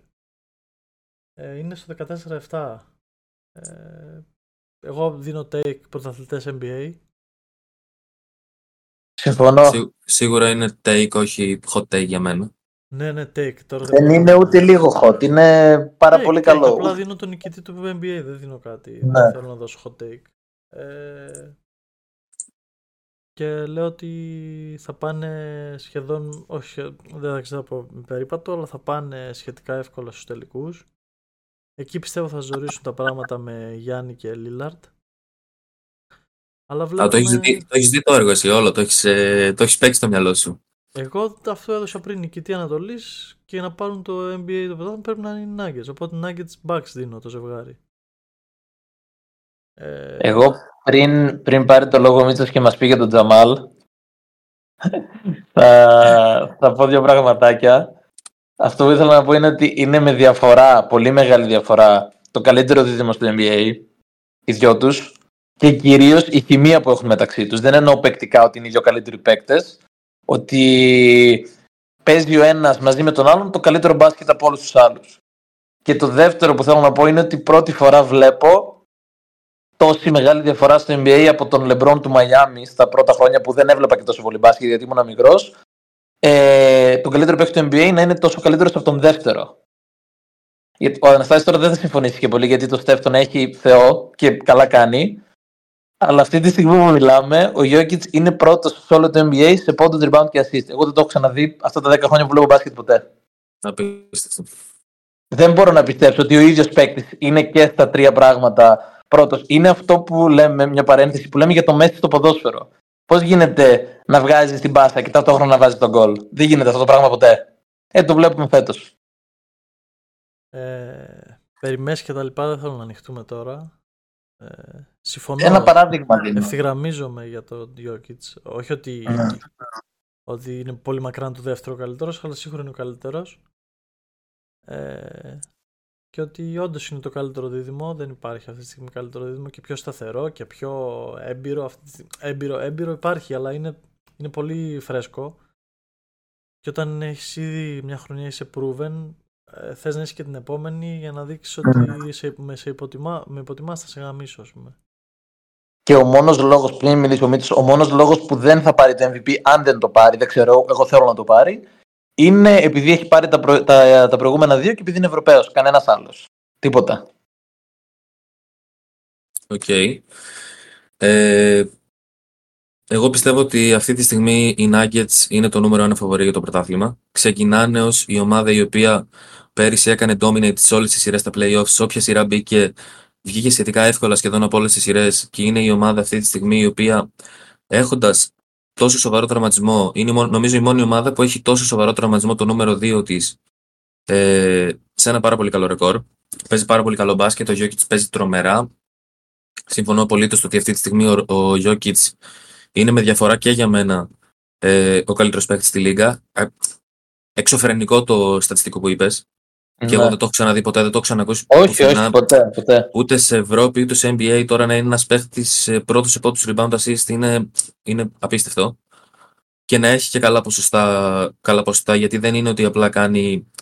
ότι απλά εκμεταλλεύεται τελείως όλο το usage rate ε, και παίρνει όλη Το- την πακέτα που Το λέμε. εξωφρενικό, sorry, το εξωφρενικό είναι ότι φέτος έχει και πολύ μεγάλους μέσου όρους στους πόντους. Γιατί τα προηγούμενα χρόνια είχε 25, 26, 27. Φέτος βάζει 29 πόντους. Και είναι Δηλαδή, αρκετά, είναι αρκετά καλός και αμυντικά. Ναι. Που από την περσινή σεζόν έχει ξεκινήσει, αλλά και φέτος είναι αρκετά καλός αμυντικά. Δεν είναι... Φαίνεται ότι αρχίζει να το βρίσκει, δουλεύει πάνω σε αυτό, δουλεύει πάνω στην άμυνα του. Ε, Σας έδωσε μια ψηλή ο Γιάννης, ε, να το πω και εγώ τώρα, το ότι ο αγαπημένος μου παίχτης ε, γενικότερα στο NBA είναι ο Τζαμάλ Μαρί. Πολλά χρόνια τώρα έχει ξεκινήσει αυτή η αγάπη. Από τότε πάρα που πολλά. αρχόταν, αρχόταν να, δι- άρχ- άρχιζε να, να δομείται αυτή η ομάδα των Nuggets. Θα, θα το μάθει τώρα και το κοινό του Pace and Space. Σίγουρα σε ενδιαφέρει πολύ, είμαι σίγουρος. Και γενικότερα, και εγώ, ας πούμε, δηλαδή από τη Δύση, αν αυτή τη στιγμή μου λέγατε ποιος πιστεύεις ότι θα είναι αυτός ο οποίος θα φτάσει μέχρι το τέλος του δρόμου από τη Δύση, και εγώ θα έλεγα τους Nuggets. Θα συμφωνήσω δηλαδή μαζί σας. Ε, δεν λέμε κάτι που δεν ξέρει το κοινό, είναι η ΑΒ αυτή που είπαμε σχεδόν, εκτός από το πρώτο πόντι, πρώτο σε πόντους, rebound και, score, και assist είναι όντως φανταστικό. Σήμερα έχει τα, τα πρώτα knockout στην ιστορία του NBA στο Las Vegas.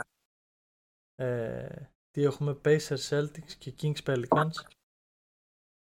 Το πρώτο είναι το Pacers Celtics και μετά ακολουθεί το Kings Pelicans. Δεν θα σας πω ώρες γιατί έχουμε διαφορετική ώρα πιθανώς.